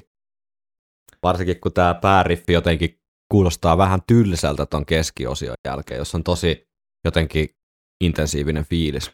Niin, tosi jännä, jännä tota, huomio. Että ei ole ehkä jotenkin tos kohtaa ihan se sävellys jotenkin työ onnistunut parhaalla mahdollisella tavalla, mutta tämä nyt on tämmöistä, Mutta sitten lähtee tykkikertsiä taas. jep. Tää, toi haukka naami ja Bruce on kyllä kans semmoinen ikoninen jotenkin. Näkyy. Mites Brusen haukat muuten? Niin jo, ne on kyllä tiukas kondikset. Kyllä se Oh. Nythän se on, kun se sai uudet lonkat, niin se alkaa, on taas ruvennut punttaamaan ja kuulemma No ky- niin. kyykkää 100 kiloa taas. Että Nämä on hauskoa muuten nämä ilmakuvat täältä takapäin, kun äh, näkyy noin äh, Nico McBrainin rummut, kun siellä on monta eri väristä peltiä. Joo, Siis siellä on ainakin punainen ja sininen ja vihreä. jep. Vitsi, mä en muista nyt yhtään. Just ihan hiljattain luin jonkun sitaatin joltain toiselta rumpalilta, joka kuvasi, että Nico McBrain on kuin mustekala. Että se oli kattonut Nico McBrainin keikkaa jostain tuolta backstagelta tai lavan sivusta. Että yleensä, tiedätkö, heavy rumpaleilla saattaa olla ihan järjettömän kokoinen se Joo, rumpusetti vaan sen niinku visuaalisen impaktin takia. Mutta Niko oikeasti soittaa niitä niinku kaikki käytännössä. Et, et on kyllä aika, aika hurja rumpali. Ja tää on, tietysti, vähän blast beattiä. tää on, joo, tää on tietysti tätä kulta-aikaa varmaan tavallaan tämän performanssin puolesta näiden soittajien niinku ihan staminaankin puolesta. Niin, kyllä. Ehkä ei Brucein kohdalla, mutta näiden vähän fyysisempiä jotenkin. Sellaista palautetta Tekijöiden. tuli eilen, kun katsottiin, vietettiin laatuaikaa tuon par- paremman puoliston kanssa, niin toi Nico McBrain asu on vähän semmoinen niin kuin supersankarimainen. Niin jo, joo. Tulee vähän mieleen Flash. Niin tulee, joku sellainen, joo. Se on 70-luvun supersankari juttu. Joo, Hulk Hogan meets Flash. joo, niin jo. Tää on muuten jännä. Kun siinä on toi pääkallo ja sitten se vaan feidaa pois. joo, tässähän oikeasti tulee Dave Murray kitarasoolo tässä välissä, Power Slave ja Number of the Beastin välissä. Siis tuossa keikalla ollut, Ai vitsi. mutta se on leikattu ehkä ymmärrettävä, tai niin. Löytyy bootlegeista totta kai. Olisi muuten voinut bootleg-jaksoihin kaivaa sen esimerkkinä, mutta tota, Maailma ei ollut valmis sille, jep, mutta että tota, olisi myynyt Dave Murray kitarasooloa VHS-muodossa. ei ollut sitten ehkä, ehkä ihan hyvä, että mennään suoraan Number of the Beastiin, että ilman semmoista tota, vähän niin kuin tunnelman laskua, en mä tiedä. Steven tota, tukkakin alkaa olla siinä kunnossa, että, että tota, ollaan juostu sen verran hikistä alkaa olla jo. Jep. Number of the Beast. Steve Harriksen ikonisia sävellyksiä ja mä en voi niinku välttyä siltä, että mulle nämä ei ole niitä meidän livekeikkojen huippuhetkiä. Se johtuu ehkä tämmöisestä jostain Mm. nör- nörtteilystä, että haluaisi aina kuulla jotain vähemmän soitettua tai jotain. Mm. Prodigal Son tähän väliin. joo, joo. Number of the Beast on siis soitettu ihan joka ikisellä meidänin kiertoilla, paitsi A Matter of Life and Death tourilla. Ja tässä, tässähän noin valot on mun mielestä ton Edin naaman mukaiset. Jep. Eli siellä noi silmät ja noin noi sieraimet. Kun tulee sellainen yleiskuva, niin katoppa, Joo. Totta. eikö? Joo. Mä muuten googlasin ensimmäistä kertaa elämässäni tämän tyypin, joka tämän Number of the Beastin intro-puheen pitää. Joo. Kävi ilmi, että se on tämmöinen kuin Barry Clayton niminen britti ääninäyttelijä, jonka ura ei ole mitenkään sellainen niin kuin satumaisen upeasti lähtenyt liitoon, siis nyt taitaa olla jo menehtynyt rauha hänen sielulleen, mutta löytyi semmoinen knoppi, että hän on tässä Kreivi Dukkula-sarjassa ollut ääninäyttelijänä. Mä en tiedä, muistaaksä semmoista tota vanhaa, Nimi vanhaa kuulostaa tota, hämärästi tutulta. sä oot ehkä just sen muutaman vuoden nuorempi kuin minä, niin sellainen tota Disney-piirretty, jossa nimensä mukaisesti tämmöinen ankka, Ankka. Tota, Aa, joo, kyllä Joo, mä, Kreivi joo, joo, Dracula, joo. Kreivi Dukkula kopio. Siinähän, Dracula. joo, joo, joo, siinähän esiintyi, mutta se siitä. Onhan tää niinku hyvä biisi, mutta huomaa, että on jotenkin vähän vaikea silleen keksiä mitä puhuttavaa Number of the Beastista. Se on niin niinku jotenkin semmonen, Dave nauttii olostaan. Pääsee soittaa vanha kunnon Number of the Beast soloa. hyvä soolohan tässä on. Niin no. Ja Tosi semmoinen, soolo. minkä sä tunnistat. Joo, Sä tunnistat biisin soolosta. joo. No mun mielestä järjestäen yleensä aika helvetin hyviä sooloja. Mitä siellä nyt Ai sitten niin, tää joo. Dave menee tonne Bruce, kato siellä nousee. harteille nousee aika helposti? Nousee aika helposti, kyllä siellä on Onko se- kyykkyä vedetty. No Dave Murray, painaa, Dave Murray painaa tuossa vaiheessa varmaan joku 54 kiloa, että tietysti nousee sieltä aika iisisti, mutta Jep. mä luulen, että tuohon nousisi Adriankin vielä ihan kevyesti. Jep, näyttää sen verran laihalta. Joo. Tai sellainen ikoniset Oh. kellomaiset bassotilut. Oh, oh, oh. Onko West Ham, West Ham moni- hikipainta taitaa olla käsissä tuolla? Totakin kohtaa moni, moni meidän fiili kattonut hidastettuna, basist, basisti varmaan Ne. sille, että soittaako se yhdellä vai kahdella vai kolmella Jari sormella? BM ei ole 80-luvulla mitään muuta tehnytkään kuin kelailla Ei tota moni muukaan varmasti. Niinpä, joo.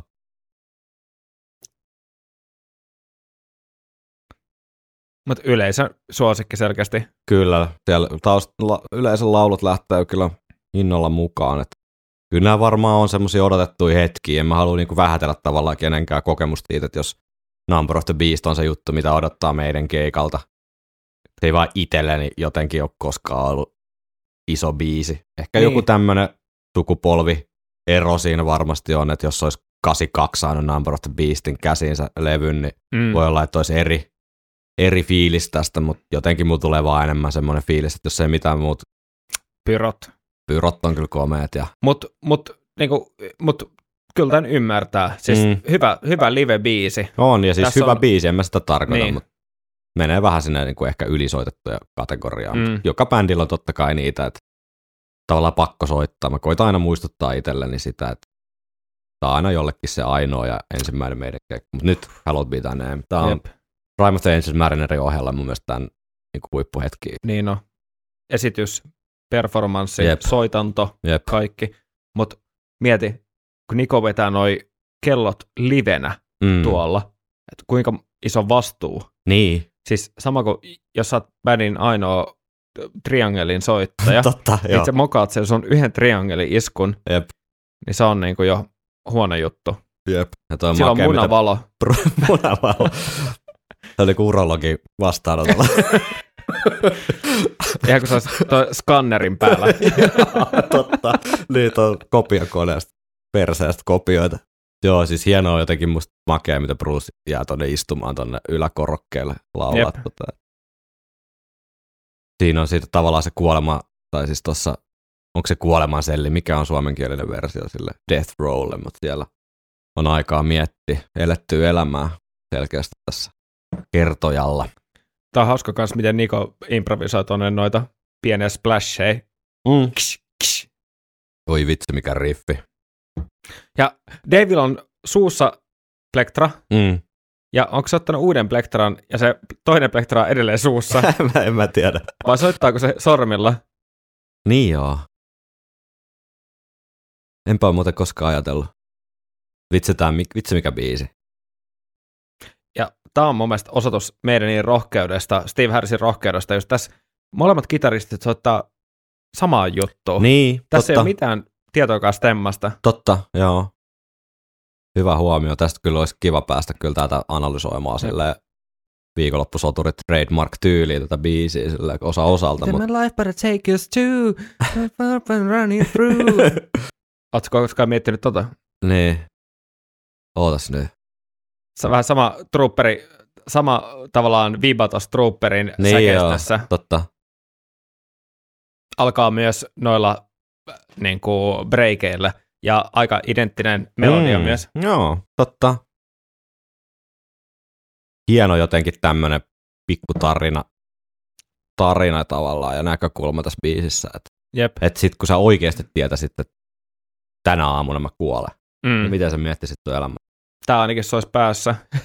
todennäköisesti, todennäköisesti. Että Ja- olisiko, olisiko tyytyväinen tavallaan siihen elettyyn elämään ja minkälaisia ajatuksia se herättää ylipäätään elämästä. Että et tuntuuko se jotenkin epätodelta siinä kohtaa, kun sä tiedät, että se on päättymä. En Tässä tiedä. Hienot breikit Mm. ja sitten rauhoitetaan tilanne. Jep. Jatketaan sillä tutulla harmonialla, mutta otetaan sinne vielä se meidän harmonia lisää ja Jep. sitten rauhallinen biitti taustalle. Jep. Joo, kyllä tämä on Pistää miettimään. mm, Sulla on aikaa miettiä tämän biisin aikana. totta. Mikä on se vikatilaus sieltä tutulta grilliltä? niin, niin. Just, ja se, tämä on mun mielestä siis täydellinen, tai siis erittäin hyvä live-biisi myös siinä, että Oh. tässä on kohtuullisen kuitenkin matala tempo, Jep. mutta tässä tapahtuu kuitenkin koko ajan, ja koko ajan jotain niin kuin seurattavaa, paitsi toi tosi intensiivinen laulumelodia, Jep, niin myös nuo kitarajutut, mitkä koko ajan pitää sitä intensiteettiä tosi korkealla. jep. Ja kyllä tämä ehdottomasti niin kuin itsekin päädyin siihen, että tämä voisi olla se vika, vikan live-keikan viimeinen biisi, niin mä olisin tyytyväinen, Kyllä. jos näin tapahtuisi.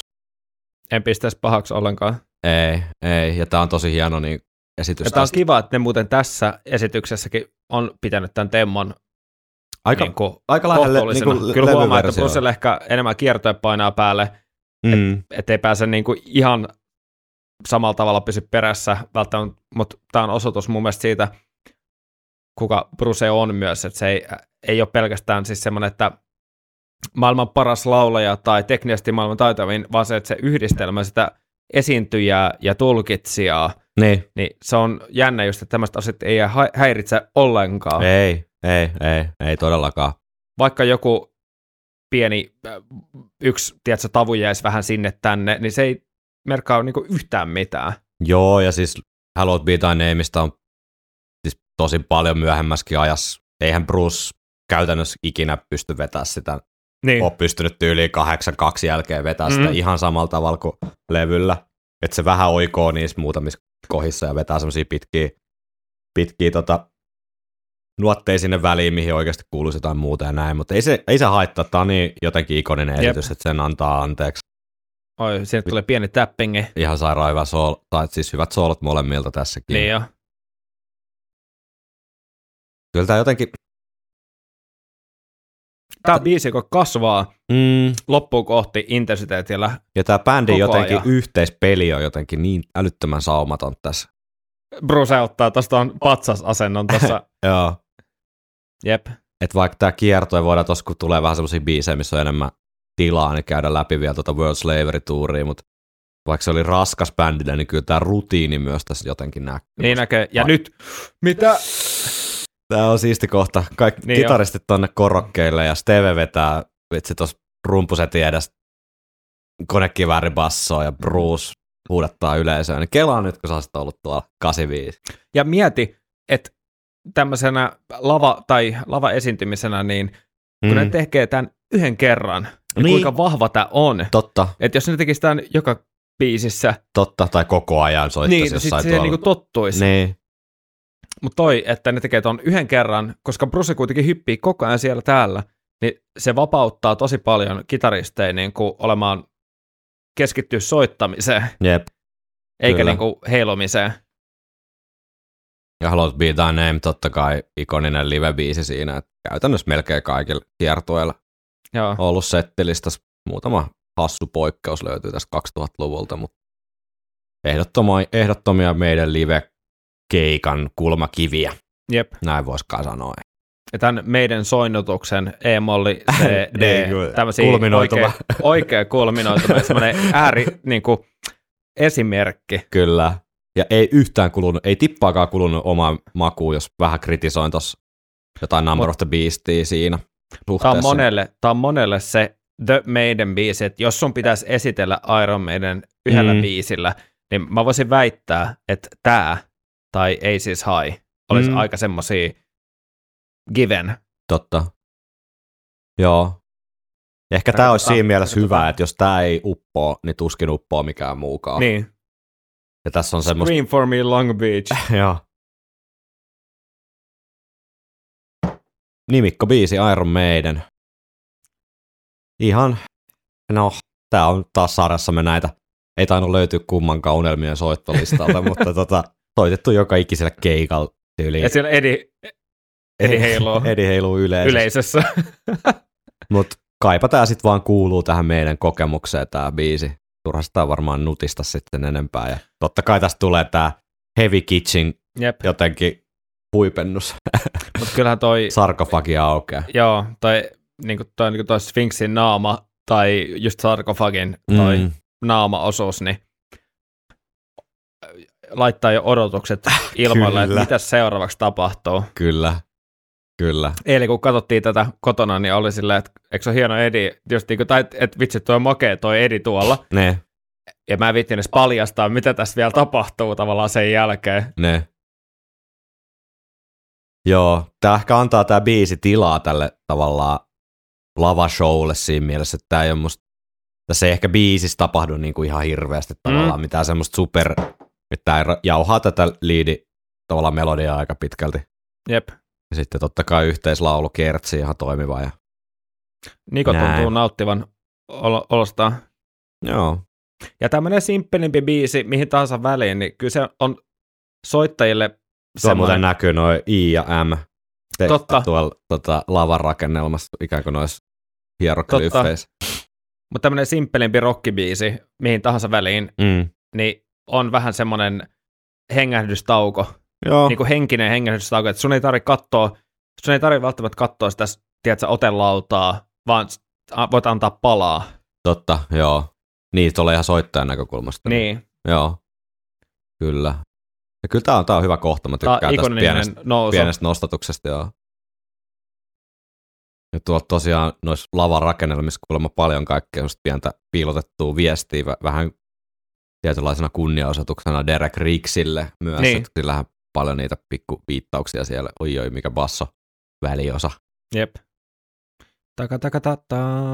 Oi oi Oi, oi, oi, oi. Mitä sieltä tulee? Ah, sarkofagi aukeaa. Kyllä, ta, kyllä tämä on yksi ikonisimpia meidän hetkiä. On, on. Toi, kun, vit, siis just lavalta on lähtenyt se kolmen metri edi, Jep, ja tulee yhtäkkiä tuommoinen yhdeksän metri korkunen. jep, jep. Tämä oli siis tasan yhdeksän metriä. ei, ei, ei perustu minkään faktaan, vaan ainoastaan mun silmi, silmämääräiseen mittaukseen. Siellä on tota moottoripyörän jousia ilmeisesti tuo käsissä, minkä Okei. takia ne heijaa tolleen joissain laajiksissa näkyy se, ne liikkuu tavallaan, käy järkeen nyt kun tietää sen faktan, että mitä siellä on sisällä, niin okay. tavallaan jouset tekee ton niinku heiluriliikkeen tossa noin. mielenkiintoista. Joo. Onhan toi- Tää niinku enteilee jotenkin sitä, mi- missä ollaan nykypäivässä, kun miettii vaikka tota Legacy of the Beastin, miten niinku tappiin hiottu se koko lava juttu oli. Mm. Niin Kyllähän tämä vuodelle 85 niin aika, aika huikea suoritus on kaikkea tällaista.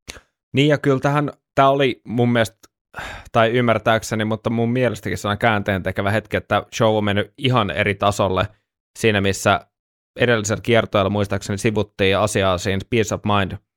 Mind-levyn tiimoilta, just että oltiin ekaa kertaa kaikki omaa Niin, liik- äh, niin kuin liikkeellä, ja sitten oli, oli silloin myös se iso edi ää, lavalla, ja sitten oli tämä iso edi siellä takana, mm. joka oli niin kuin jotenkin interaktiivinen, Mm. niin tässä vaiheessa on mennyt vaan vielä siitä eteenpäin, ja sen jälkeen se on määrittänyt tämän konseptin, että yhden biisin aikana tulee se niin kuin Edi äh, hahmolavalle, niin. ja sitten tulee Iron Manin kohdalla tulee se taustalle se helvetin iso Edi, Jep.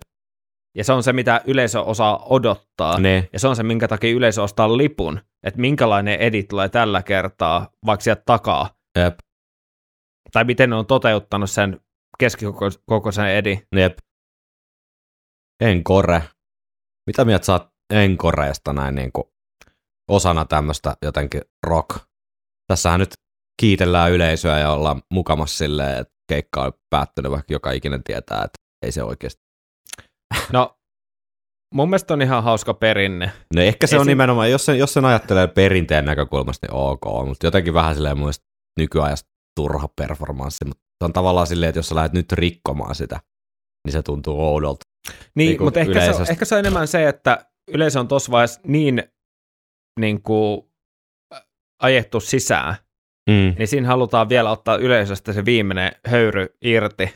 Ja sitten tavallaan se, kun se palkitaan se, että tullaankin lavalle, niin Joo, kyllä mä sen niinku tavallaan ymmärrän sen dynamiikan kannalta, mutta kun se on vaan muuttunut siitä, että oikeasti encore tarkoittaa sitä, että, että se esi- esitys oli niin hyvä, että yleisölle ei vaan riitä, mm, niin siihen, että se on tavallaan vaan pieni osa sitä tavallaan live shown performanssia, että nyt mukaan lopetetaan ja niin. sitten oikeasti kaikki tietää, että homma jatkuu vielä. Mutta kyllä se, kyllä se tota, kyllä mä luulen, että siitä on tullut enemmän semmoinen kulttuurinen Niin. perinne tai semmoinen, mitä toistetaan. Ja se on, se on se, mitä yleisö odottaa, mm. se on se, mitä, miten artistit nykyään ehkä rakentaa setin. Mm, Että siitä tulee enemmän tapa mm. kuin se, että Joo, joo, kyllä, kyllä. Riippuu toki, että ollaanko soittamassa jossain, öö, no, paikassa, jossa on tuhat kertaa vähemmän ihmisiä Pukaron paronissa. Mikä, Ni- Nivalan tuiskulas. Nivalan tuiskulassa niin kuin 12 ihmiselle, niin tavallaan silloin ne välttämättä, kyllä niin kuin varmaan luetaan kanssa paikkaa aika paljon ja ihmisiä, mm. mutta se, että silloin kun se tapahtuu, niin se tapahtuu. Bruce sanoi just, että Steve, Stevillä on tota appelsinimehua joo, niin sano. with the orange juice. Joo. Tät- Tätä mä en ole ikinä oikein tajunnut, että mikä maski tuolla Nikolla on päässä tässä, kun Bruce esittelee siis bändiä ja Nico McBrain. Craziest person I know. Joo, varmaan pitää, pitää paikkansa. Niin tota, se nousee tuolta rumpusetin takaa joku tuollainen kuminaamari päässä. Ja näyttää niinku vähän joltain Ronald Reaganilta, mutta ei kuitenkaan ole se, tai joltain tuollaiset niinku vangilta tai niin, jotain. siis mut, ihan kuin sillä sellainen perinteinen niin kuin jenkkiläinen joku vangin tämmöinen niin. hattu päässä. Mutta please, jos joku tietää, niin päästäkää mut vuosikymmenten piinasta ja kertokaa, kertokaa mitä siinä on. Niin. Run to the Hills. Ikoninen meidän biisi. Toinut Jep. käytännössä joka ikisellä kiertueella ilmestymisestään lähtien ja Tempo on. tempo on kohtuullisen... Aika jännä, että tempo on tässä aika paljon verrattuna vaikka äh, niin kuin, äh, Hallowed Be Thy Nameen. Mm. Niin on muuten, joo. Mainittakaa semmoinen knoppi, että tätä ensimmäisen kerran soitettu livenä jo ennen levy ilmestymistä, eli, eli tota 23.12.81 Ruskin Armsissa. Oho, No. Et biisi on ollut olemassa siinä niin kuin Killers, ki, ki, Killersin ja tota Number of the Beastin välissä. mutta mieti, kun sä oot kuullut tämän biisin vaikka siellä, mm. ja sä oot todennäköisesti kuullut jo kaksi ekaa levyä. Mm. On tämä aika erilainen. Kuinka paljon, niin, nimenomaan. Mä olin pääsemässä siihen, että kuinka erilaista. Tosi on niin kuin soivempaa ja jotenkin, voisiko jopa sanoa kevyempää verrattuna siihen. Tai en Niin ja- tiedä, onko kevyt oikea sana, mutta jotenkin vähän ilmavampaa kuin se niin kuin punk rock tuuttaus, mitä ne kaksi Niin, ekaa- ja onhan tämä ensimmäinen biisi ehkä, kun on osoittanut, osoittanut siitä stadion luokasta. Mm, totta. Tavallaan eka biisi, Niin. mitä voisi kuvitella Joo, joo. soivan. Koska kyllähän niin hyviä biisiä kuin vaikka Killers on esimerkiksi, Niin, niin eihän se ole semmoinen, mikä on born to be niin kuin Totta. syntynyt stadioneille, Totta. vaan tämä on, koska tämä on tarpeeksi simppeli, laukkaa vähän. Ja, laukkaa ja niin, Jep, ihan totta joo. Ja iso, iso kertsi, yhteislaulukertsi. Niin. Nimenomaan. ja simppeli, jos nyt Jep. haluaa tälleen vähän, vähän niin kuin kyynisesti ajatella, niin, niin tota, kyllähän tämmöinen monet, monet toimii. hyvät asiat on simppeleitä, Mm, kyllä. niin kuin meidän podcast. tai okei, se on ainakin simppeli. Se on simppeli. simppeli konsepti. Juo kaljaa ja puhuu Iron Man. Siellä, että tämä on toinen ikoninen Murrayn soolo. Todella hyvä soolo. Tosi hyvä soolo. Ja tosi ikimuistoinen jotenkin. Ei ole, helppo, ei ole helppo tausta, nimittäin, jos mä mietin vähän soittajana, Mm. Niko nauttii ollastaan koko ajan hymy, hymy päällä. Joo, se on kyllä vähän semmoinen tota, eläintarha apina, joka on Äh. aina hyvällä tuulella, kun saa muutaman banaani. Ja onhan tässä totta kai hyvä tämmöinen yleensä Jep. nostatuskohta. Siellä on, siellä on väkeä. Siellä on väkeä. Vähän vähemmän kuin Rockin Riossa, mutta ihan riittävästi tuommoiseen niin. lentopallohalliin. Näitä näit on välillä vaikea suhtautua näihin vähän tavallaan ylisoitettuihin biiseihin si- se, siinä mielessä, että nämä, nämäkin on kuitenkin joskus aina ollut uusia ja niin kuin tuoreita. Niin. Ja nämä on saanut syntynsä samalla tavalla Niin. kuin mi- mikä tahansa biisi. Jep. Että sitten on vaan se 40 vuotta ikään kuin sitä painolastia ja radiosoittoa ja muuta siinä, siinä välissä. Se on ilon, ilon nähdä aina Steve Harris tota, laulamassa. Niin jo. Aina on jotenkin, tuntuu olevan sydän mukana. Niin jo. Kyllä se esiintyjä on. Siis silleen, vaikka tuntuu, että se on aika introvertti tyyppi sitten lava ulkopuolella, mutta Niin, ehkä se on sitten se tapa tavallaan toimia tässä maailmassa ja jotenkin tuoda esiin sitä toista puolta persoonasta, niin nimenomaan siellä lavalla sitten antaa kaikki, kaikki peliin. niin. No niin, Vitsi, mikä free. vaihto. Oh, Toi oh. on ihan mahtava, koska voisi kuvitella, että tuollakaan ollessaan meidän fanina, niin ei välttämättä olisi ollut niin itsestäänselvyys, että Running Free tulee tämmöisen mega shown niin Ei. loppupuolella. Ei, ja se kertoo biisin kyllä arvostuksesta siis jotenkin bändin sisällä varmasti, Niin. ja ennen kaikkea ehkä Steve, Steve mutta onhan tää, tää on mun nerokas biisi. Niin jo. On edelleen, joka kerta kun mä kuuntelen, Tämäkään ei ole välttämättä mikään stadion biisi, ei, mutta tämä on helvetin hyvä rockibiisi. Tää on helvetin hyvä rockibiisi, ja ne on onneksi hiffannut sen potentiaalin tehdä tästä semmonen yleisöhuudatusbiisi, niin kuin tässä. Siis tästä melkein tekisi mieli tehdä jopa coveri. niin, ei kai kukaan nyt Running Freesta tee coveria sen. Niin, ainakaan missä vappuspesiaalis. Ei. Mut siis super simppelin toimiva biisi. Jotenkin kun se Jep. rakentuu tuohon todella yksinkertaisen jotakin bassolinjan päälle. Sitten nämä Tin Lisi-kitarat Jep, jep. Nimenomaan, niin kuin sanoin, Tinlisi kitarat. ja tämä biitti on kuitenkin tätä ihan 70-luvun tämmöistä Jep, nimenomaan rock, jytärokkia. jep, nimenomaan, nimenomaan jytää. Ihan sairaan kova biisi. Ja- Ja, Nämä hienot, muistaakseni noita ei ole alkuperäisessä noi aksentit, mm, mitkä on otettu tähän niin kuin live-juttuun nimenomaan mukaan. ja on siis totta kai aika paljon soitettu live-biisi, mutta ei ole ihan nyt tässä niin kuin viime kiertueella soinut. Että viimeksi meidän England Tourilla 2012-2013 niin soinut, mutta sitä ennen melkein niin kuin vakio kalustoa, mutta jostain syystä tässä nykyajassa sitten dropannut settelistasta. Mä en tiedä, Ois- olisiko tämä vähän jotenkin hassu biisi nykymeidän. Niin, Niin, en tiedä. Ois, ha- niin, mä just mietin, että olisi hauska kuulla. niin olisi. Kun tähän jotenkin kah- 85 vuoden meininki, tämä sopii ihan Niin loistavasti. Tämä on vähän tämmöinen retropala Mm. tavallaan. Mm. Mutta ehkä jotenkin nykymeidän niin sitten tämä tuntuisi vähän hassulta, en tiedä. Mm. Mutta tämäkin on selkeästi aika semmoinen no-brainer niin kuin soitta, soitta, soittajan kannalta. Toki tässä on paljon tekemistä, mutta jos miettii niin kuin osia peräkkäin, Niin. niin, tämä on aika semmoinen straightforward. Joo, joo, Niin, kyllä. Ja tässä on hyvää, tässä on hyvää. Ne on niin hi- hiffannut hyvin, että tässä on ilmaa ja tilaa tavallaan rakentaa tätä. tiedätkö, miten mä, mä hiffasin just, Kerro. miten tämä Airamin kylmälaukku avataan. Hiffasit. Me Joo. ollaan vuosi tehty nyt tätä, mutta toisaalta Henkalla on ollut aina vaikeuksia avaa operan kummituksen luolla jääkaappi, mutta nyt se keksi sen vihdoin. Ehkä sä sait niinku virtaa tästä Running Freestä. Niin mun ystävä aikanaan tota, Oi oi, kylmä Santtu. Hauskasti, hauskasti tota, aina sanonut näitä, että nämä pitkät spiikit on niin Abrahamin puheita. niin tässä on käynnissä nyt Brusen Abrahamin puhe. Jep, Hyvää leuhotusta. Siellä on pirun sarvia ilmassa. jep. Adrian Smith muistelee tuossa dokkarissa, joka löytyy myös tästä Live After Deathin DVD-versiosta, että bändi oli tulossa hyvin isoksi hyvin nopeasti ja se oli vähän pelottavaakin.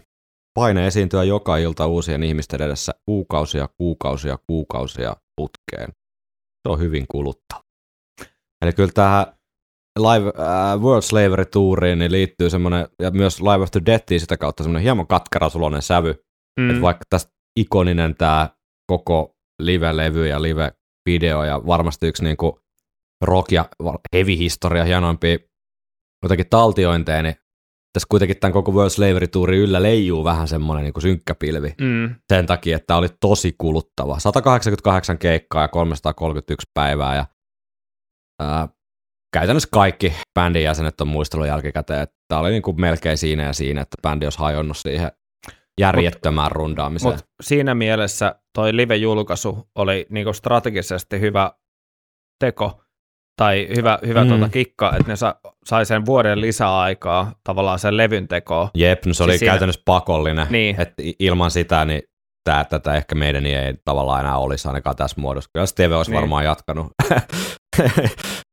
jollain tapaa, mutta Dave Murray muistelee, emme ehkä tajunneet, miten pitkälle olimme koetelleet rajojamme, kunnes koko homma alkoi romahtaa. Et puhutaan jo niinku romahtamisen vaarasta siinä, että... Niin, eli ei ole mikään pikkujuttu. Ei, Dave jatkaa. Keikkabussi alkoi tuntua pehmustetulta selliltä. Pelkkä ajatuskin bussiin menemisestä alkoi tuntua vastenmieliseltä. Seinät alkoivat kaatua päälle. Joo. Meidän rundas siis nimenomaan varsinkin Pohjois-Amerikassa nyt tosi paljon bussilla. Eli vaikka siellä on siis pitkät etäisyydet, niin se tarkoittaa nopeasti sitä, että niitä kilometrejä Dösas kertyy. Mielestäni hauska tämä Steven lainaus sitten samaisesta Iron Maidenin historiadokumentista kuuluu seuraavasti. Minusta on mukava keikan jälkeen ottaa, ottaa pari olutta, katsoa elokuvaa ja ruveta nukkumaan. Amerikkahan on rakennettu sitä varten. Oikeastaan siellä bussissa oli ihan hauska kulkea. Et, tästä taas näkee näiden jotenkin näiden niin persoonallisuuksien eron, että TVlle se on silleen, että mitä hemmettiä, että pari bissejä, joku leffa ja sitten niin kuin yöaikaa seuraavaa keikkapaikkaa, niin se on täydellistä elämää. Bruce Bru- Bru- tässä Mm, todella. Niin, niin, Bruce on sitten omassa elämäkerrassa muistellut, että se oli armotonta keikkoja yksi toisensa perään koko ajan, toinen toisensa jälkeen. Olin kiertueen jälkeen aikeessa lopettaa. En jaksanut enää takahuonepolitikointia, enkä eristäytymistä keikkabusseissa tai kullatuissa häkeissä. Tarkoittaa niin. hotellihuoneita, että vaikka on ollut sitten hienot hotellit, niin sä oot kuitenkin siellä sitten vankina. Ja tota, varsinkin jossain se on puhunut, varsinkin liittyen siihen Rockin Rio-kokemukseen, että mm. niin intohimoisia faneja siellä, että et pysty liikkuu hotellista mihinkään. Jep nyt Bruce yhdistää vasemman ja oikean puolen. Joo. Että haluan palata kotiin niin, että kerron lääkärille, että Los Angeles destroyed my hearing. Joo. Joo. Oho. Tämä on eka kerta, kun yleisö oikeasti kuuluu tosi kovaa. Et Joo. Se on miksattu ehkä vähän alemmas niin kuin aikaisemmin. No, muuten Martin Birchin miksaama tämä totta kai. Tämä ja live-levy semmoisen pikkuknopin mä löysin, että tämä pää tavallaan kuvaaja tai äh, cinematografy, mikä se nyt sitten suomeksi onkaan. Niin. Eli ei, ei operoi kaikkia kameroita, mutta vastannut siitä kuvauksesta, niin tämmöinen kaveri kuin Daniel Pearl, jonka CV on lyhyt, mutta sitäkin jämäkämpi. Tämän lisäksi löytyy lähinnä se, että hän on työskennellyt Texasin moottorisahan murhat elokuvassa. Ihan järjettömän hyvä kauhuleffa. Jep. Katoin sen joskus YouTubesta, Aha. siis alkuperäisen. Ei löydy varmaan enää. Ei varmaan. Muutama vuosi sitten. Sittenhän me olta, ollaan periaatteessa live-levyn lopussa, mutta VHSltä ja DVDltä löytyy vielä onneksi Sanctuary ja myös 95 uudelleen julkaisu CD mm-hmm. löytyy tämä Sanctuary. LP päättyisi tähän, paitsi sitten siellä on ne muutama Hammersmithin biisi, kuten mainittu Phantom of the Opera aikaisemmissa kommentoissa. Ne on siis äänitetty eri, keikalta kuin tämä täältä Long Beach Areenalta. Aika jännä. Siis Sanctuary biisit on toki historialliselta kannalta le, niin kuin legendaarinen. On se, on se vähän erikoinen niin keikan päätös tietyllä tapaa. Niin. Mm. Tässäkin biisissä on tosi paljon niitä breikkejä. Mm. Ja on vähän semmoista, että niin kuin tähän, tähän päälle vielä. biisiä. Niin. Se on mun mielestä ehkä ennen Enkorea mm. semmoinen biisi, mikä vähän kiusattelee.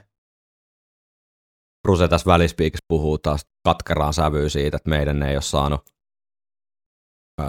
näyttöjä MTVllä eikä oikein radiosoittoa Amerikassa. Ja joku toimittaja oli haastattelussa sitten kysynyt, että mikä homma, että kun te ette näy missään Jenkeissä, mutta kuitenkin te myytte täällä ää, Long Beach Arenan neljä iltaa putkeen niin. loppuun, että miten tämä on mahdollista, niin Bruce tässä sitten vähän pottuilee takaisinpäin, että meidän fanit, meidän faneja kiinnostaa musiikki eikä mikään hemmeti pinnivoiteiden myyminen tai joku muu tuolla median tota, perässä juokseminen.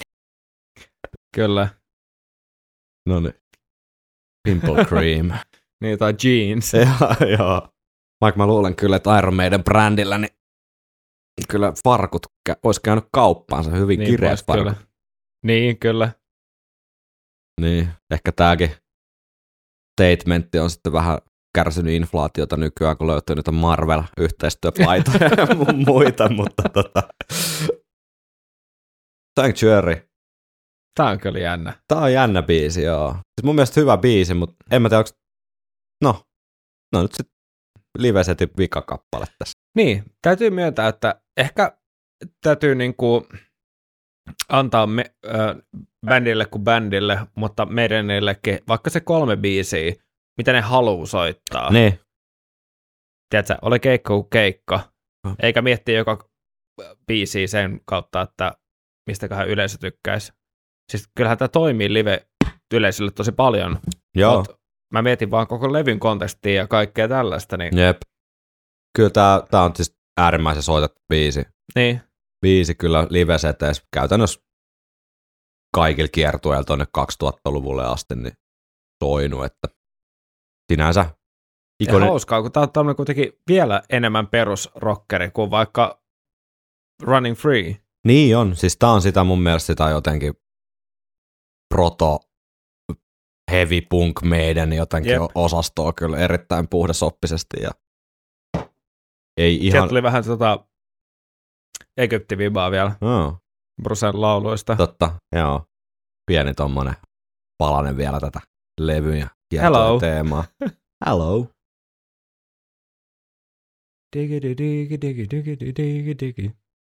Mutta tämä nostatusriffi, kun tulee tässä, niin muistaaks mä väärin, vai ollaanko me kuultu tämä, joka ei tule nyt vielä, tulee myöhemmin, niin mulla on sellainen muistikuva, että se olisi tullut jossain varhaisessa meidän biisi demossa tai jossain. Ja sitä ei kuultu missään muualla kuin tuossa nostatuksessa myöhemmin. Okei, okay. no niin. Koska toi sama nostatus tulee myöhemminkin, niin kuin Rocky Riolla ja näin. Mm. Kuunnellaan, kuunnellaan. Sanctuary, ihan Oi, oi, oi, sieltä vähän, pientä. vähän Eddie Van Halen. Niin oli joo, pientä täppinkiä. Tai kyllä hauskat noin Davin siniset, siniset spandexit. Joo. Tämäkin menee osastolle, että jos tiedätte, niin ottakaa yhteyttä. Mutta tota, mä oon koittanut niinku löytää sitä ihan kirjaimellistä kovaa faktaa, että kuka on suunnitellut nämä lava-asut. Niin, En ole löytänyt. Siis onkohan Se- ne itse sitten? semmoinen tyyppi kuin Sue Henderson mainitaan tämän Live After Deathin lopputeksteissä jonkinlaisena puvustajana, mutta siitä tyypistä ei löydy mitään infoa verkosta. Eli käytännössä luulen, että kyseessä on ollut lähinnä henkilö, joka on niinku vastannut siitä. Et niillä on housut jalassa. Niin, että asut on pesty ja ne on odottamassa bäkkärillä pestynä seuraava keikkapaikalla, että hän tuskin on näitä suunnitellut. Ja nämä on kuitenkin silleen, kun Adrian vähän niin kuin erottuu tästä porukasta. Niin silleen, että sillä on tosi mietitty. Niin, ja sitten loput on niinku, tuntuu, että e- et siis Steven ja Davin ja tota Nikon vaatteet olisi niinku samalta tehtaalta, ja sitten Brucein ja Adrianin olisi niinku eri tehtaalta, mutta ehkä samalta. Nämä on niinku tällaista niin. niin. tosi kovaa räyhä heavy osastoa Brucelle ja Adrianilla, sitten tää on jotain tämmöistä niinku Liisa Ihmemaas ko- kohtaa, niinku joku tällaisen Kasari Kitchen, nämä muut jätkät. Mut tosi hauska. On, on siis i- ikonista. Tää riffi. Tätä riffiä mä mietin. Joo, Mun muistaakseni tää on soinut jossain varhaisissa meidän demoissa. Okei, eikä meidän pidä kuunnella meidän vanhoja jaksoja uudestaan. Ei. Kuunnelkaa te ja kerro. Kuunnelkaa te. ja laittakaa palautetta. Joo, joo. Ja seuratkaa. Ja Niin, kertokaa kaverille. sekin vielä kaverille kanssa. Live After Death, ei tästä kyllä, en mä tiedä voiko tästä hirveästi muuta sanoa kuin, että yksi hienoimmista konserttitaltioineista, mitä on. Tähän ei, tähän ei kyllä kyllästy. No ei tähän kauheasti kyllästy. Et jos mä oon tälleen tosi, tosi, tosi nihkeä, niin kuin mä oon, Niin tota... Nämä, Oh, li- vihdoin meidän osa. jep. Nämä liittyy niinku yleisemmin tähän jotenkin meidän live-settiin. Et tietyt biisit mä pudottaisin sieltä pois, mutta en mä jaksa tässä valittaa. Tämä on niin täydellisesti jotenkin kuvattu ja ohjattu ja leikattu ja esiintyminen on hyvä, varsinkin kun Bruce ääni pääsee vähän lämpenee siitä alusta. Ja, Jep. ja jotenkin tämmöinen aikamatka semmoiseen niinku nousukauden juppi Iron Maidenin jotenkin ytimeen, niin Niin, on, kyllä. on, on niinku tässä. on, on. Semmonen Henkka. Puolitoista tuntia katsottiin nyt Live After Deathia ja muutama Sandersi särvittiin siinä. Mitäs meillä Ei olisi? huono ilta. Ei huono ilta. Hei, jos, jos kuuntelit tämän ilman videokuvaa, niin laita please jotain palautetta, että toimiiko tämmöinen konsepti. Ei ole tarkoitus nyt todellakaan joka viikko tai kuukausi tätä jatkaa, mutta ehkä kerran tuotantokauteen voitaisiin laajentaa tätä konseptia ja katsoa joku toinen live-nauha myöhemmin, jos tämä toimi. Ja jos Niin. katsoit ää, videokuvan kanssa, niin erityisesti kiinnostaisi jonkinlaiset raportit siitä, että onko tämä niinku ollenkaan mahdollista kuunnella samaan aikaan kahden humalaisen miehen ölinää, kun katsoo, yrittää nautiskella Live After Death. Sitten mehän ollaan juotu pelkästään appelsiinimehuja täällä. niin, ja Joo, tämä oli tämmöinen mielenkiintoinen ko- kokeilu, että kun äh, toki tekijöinäkin meillä alkaa olla tässä kohta 50, 50 jaksoa tehtynä, että mm. olisi hauska niinku tämmöisen niinku tekemisen näkökulmasta kokeilla, kokeilla vähän niinku muitakin juttuja. Mm. Niin jos tämmöinen toimii tai ei toimi, niin laittakaa ihmeessä mielipiteitä tulemaan ja laittakaa myös viestiä, jos olette toteuttanut tämän meidän suuren vision mukaan. Niin, se täydellisestä äh, kotiillasta viltin alla ja lasiklögiä ja Live After Death soimaan ja kommenttiraitat johonkin korvanappiin siihen sivuun, niin se olisi mukava kuulla. Henkka, lopetamme tältä viikolta tähän. Ensi viikolla on sitten Jouluaatto. jouluaatto ja viikonloppusoturit joulukalenteri. Sitten tämä tuotantokausi on tässä. Herkistellään Ja- sitä ensi viikolla lisää, koska voi, herkistellään. Mutta voi- voidaan, voidaan sen verran paljastaa, että jotain aika ainutlaatuista on luvassa. no näinkin voisi kyllä, nä, näinkin vois kyllä sanoa. näinkin voisi kyllä sanoa, joo. Sanotaanko näin, että jos viikonloppusotureista tykkäät, niin kannattaa kuunnella ensikin viikolla. ensi Jep. viikko. Ensi viikko. Kiitoksia. Kiitos.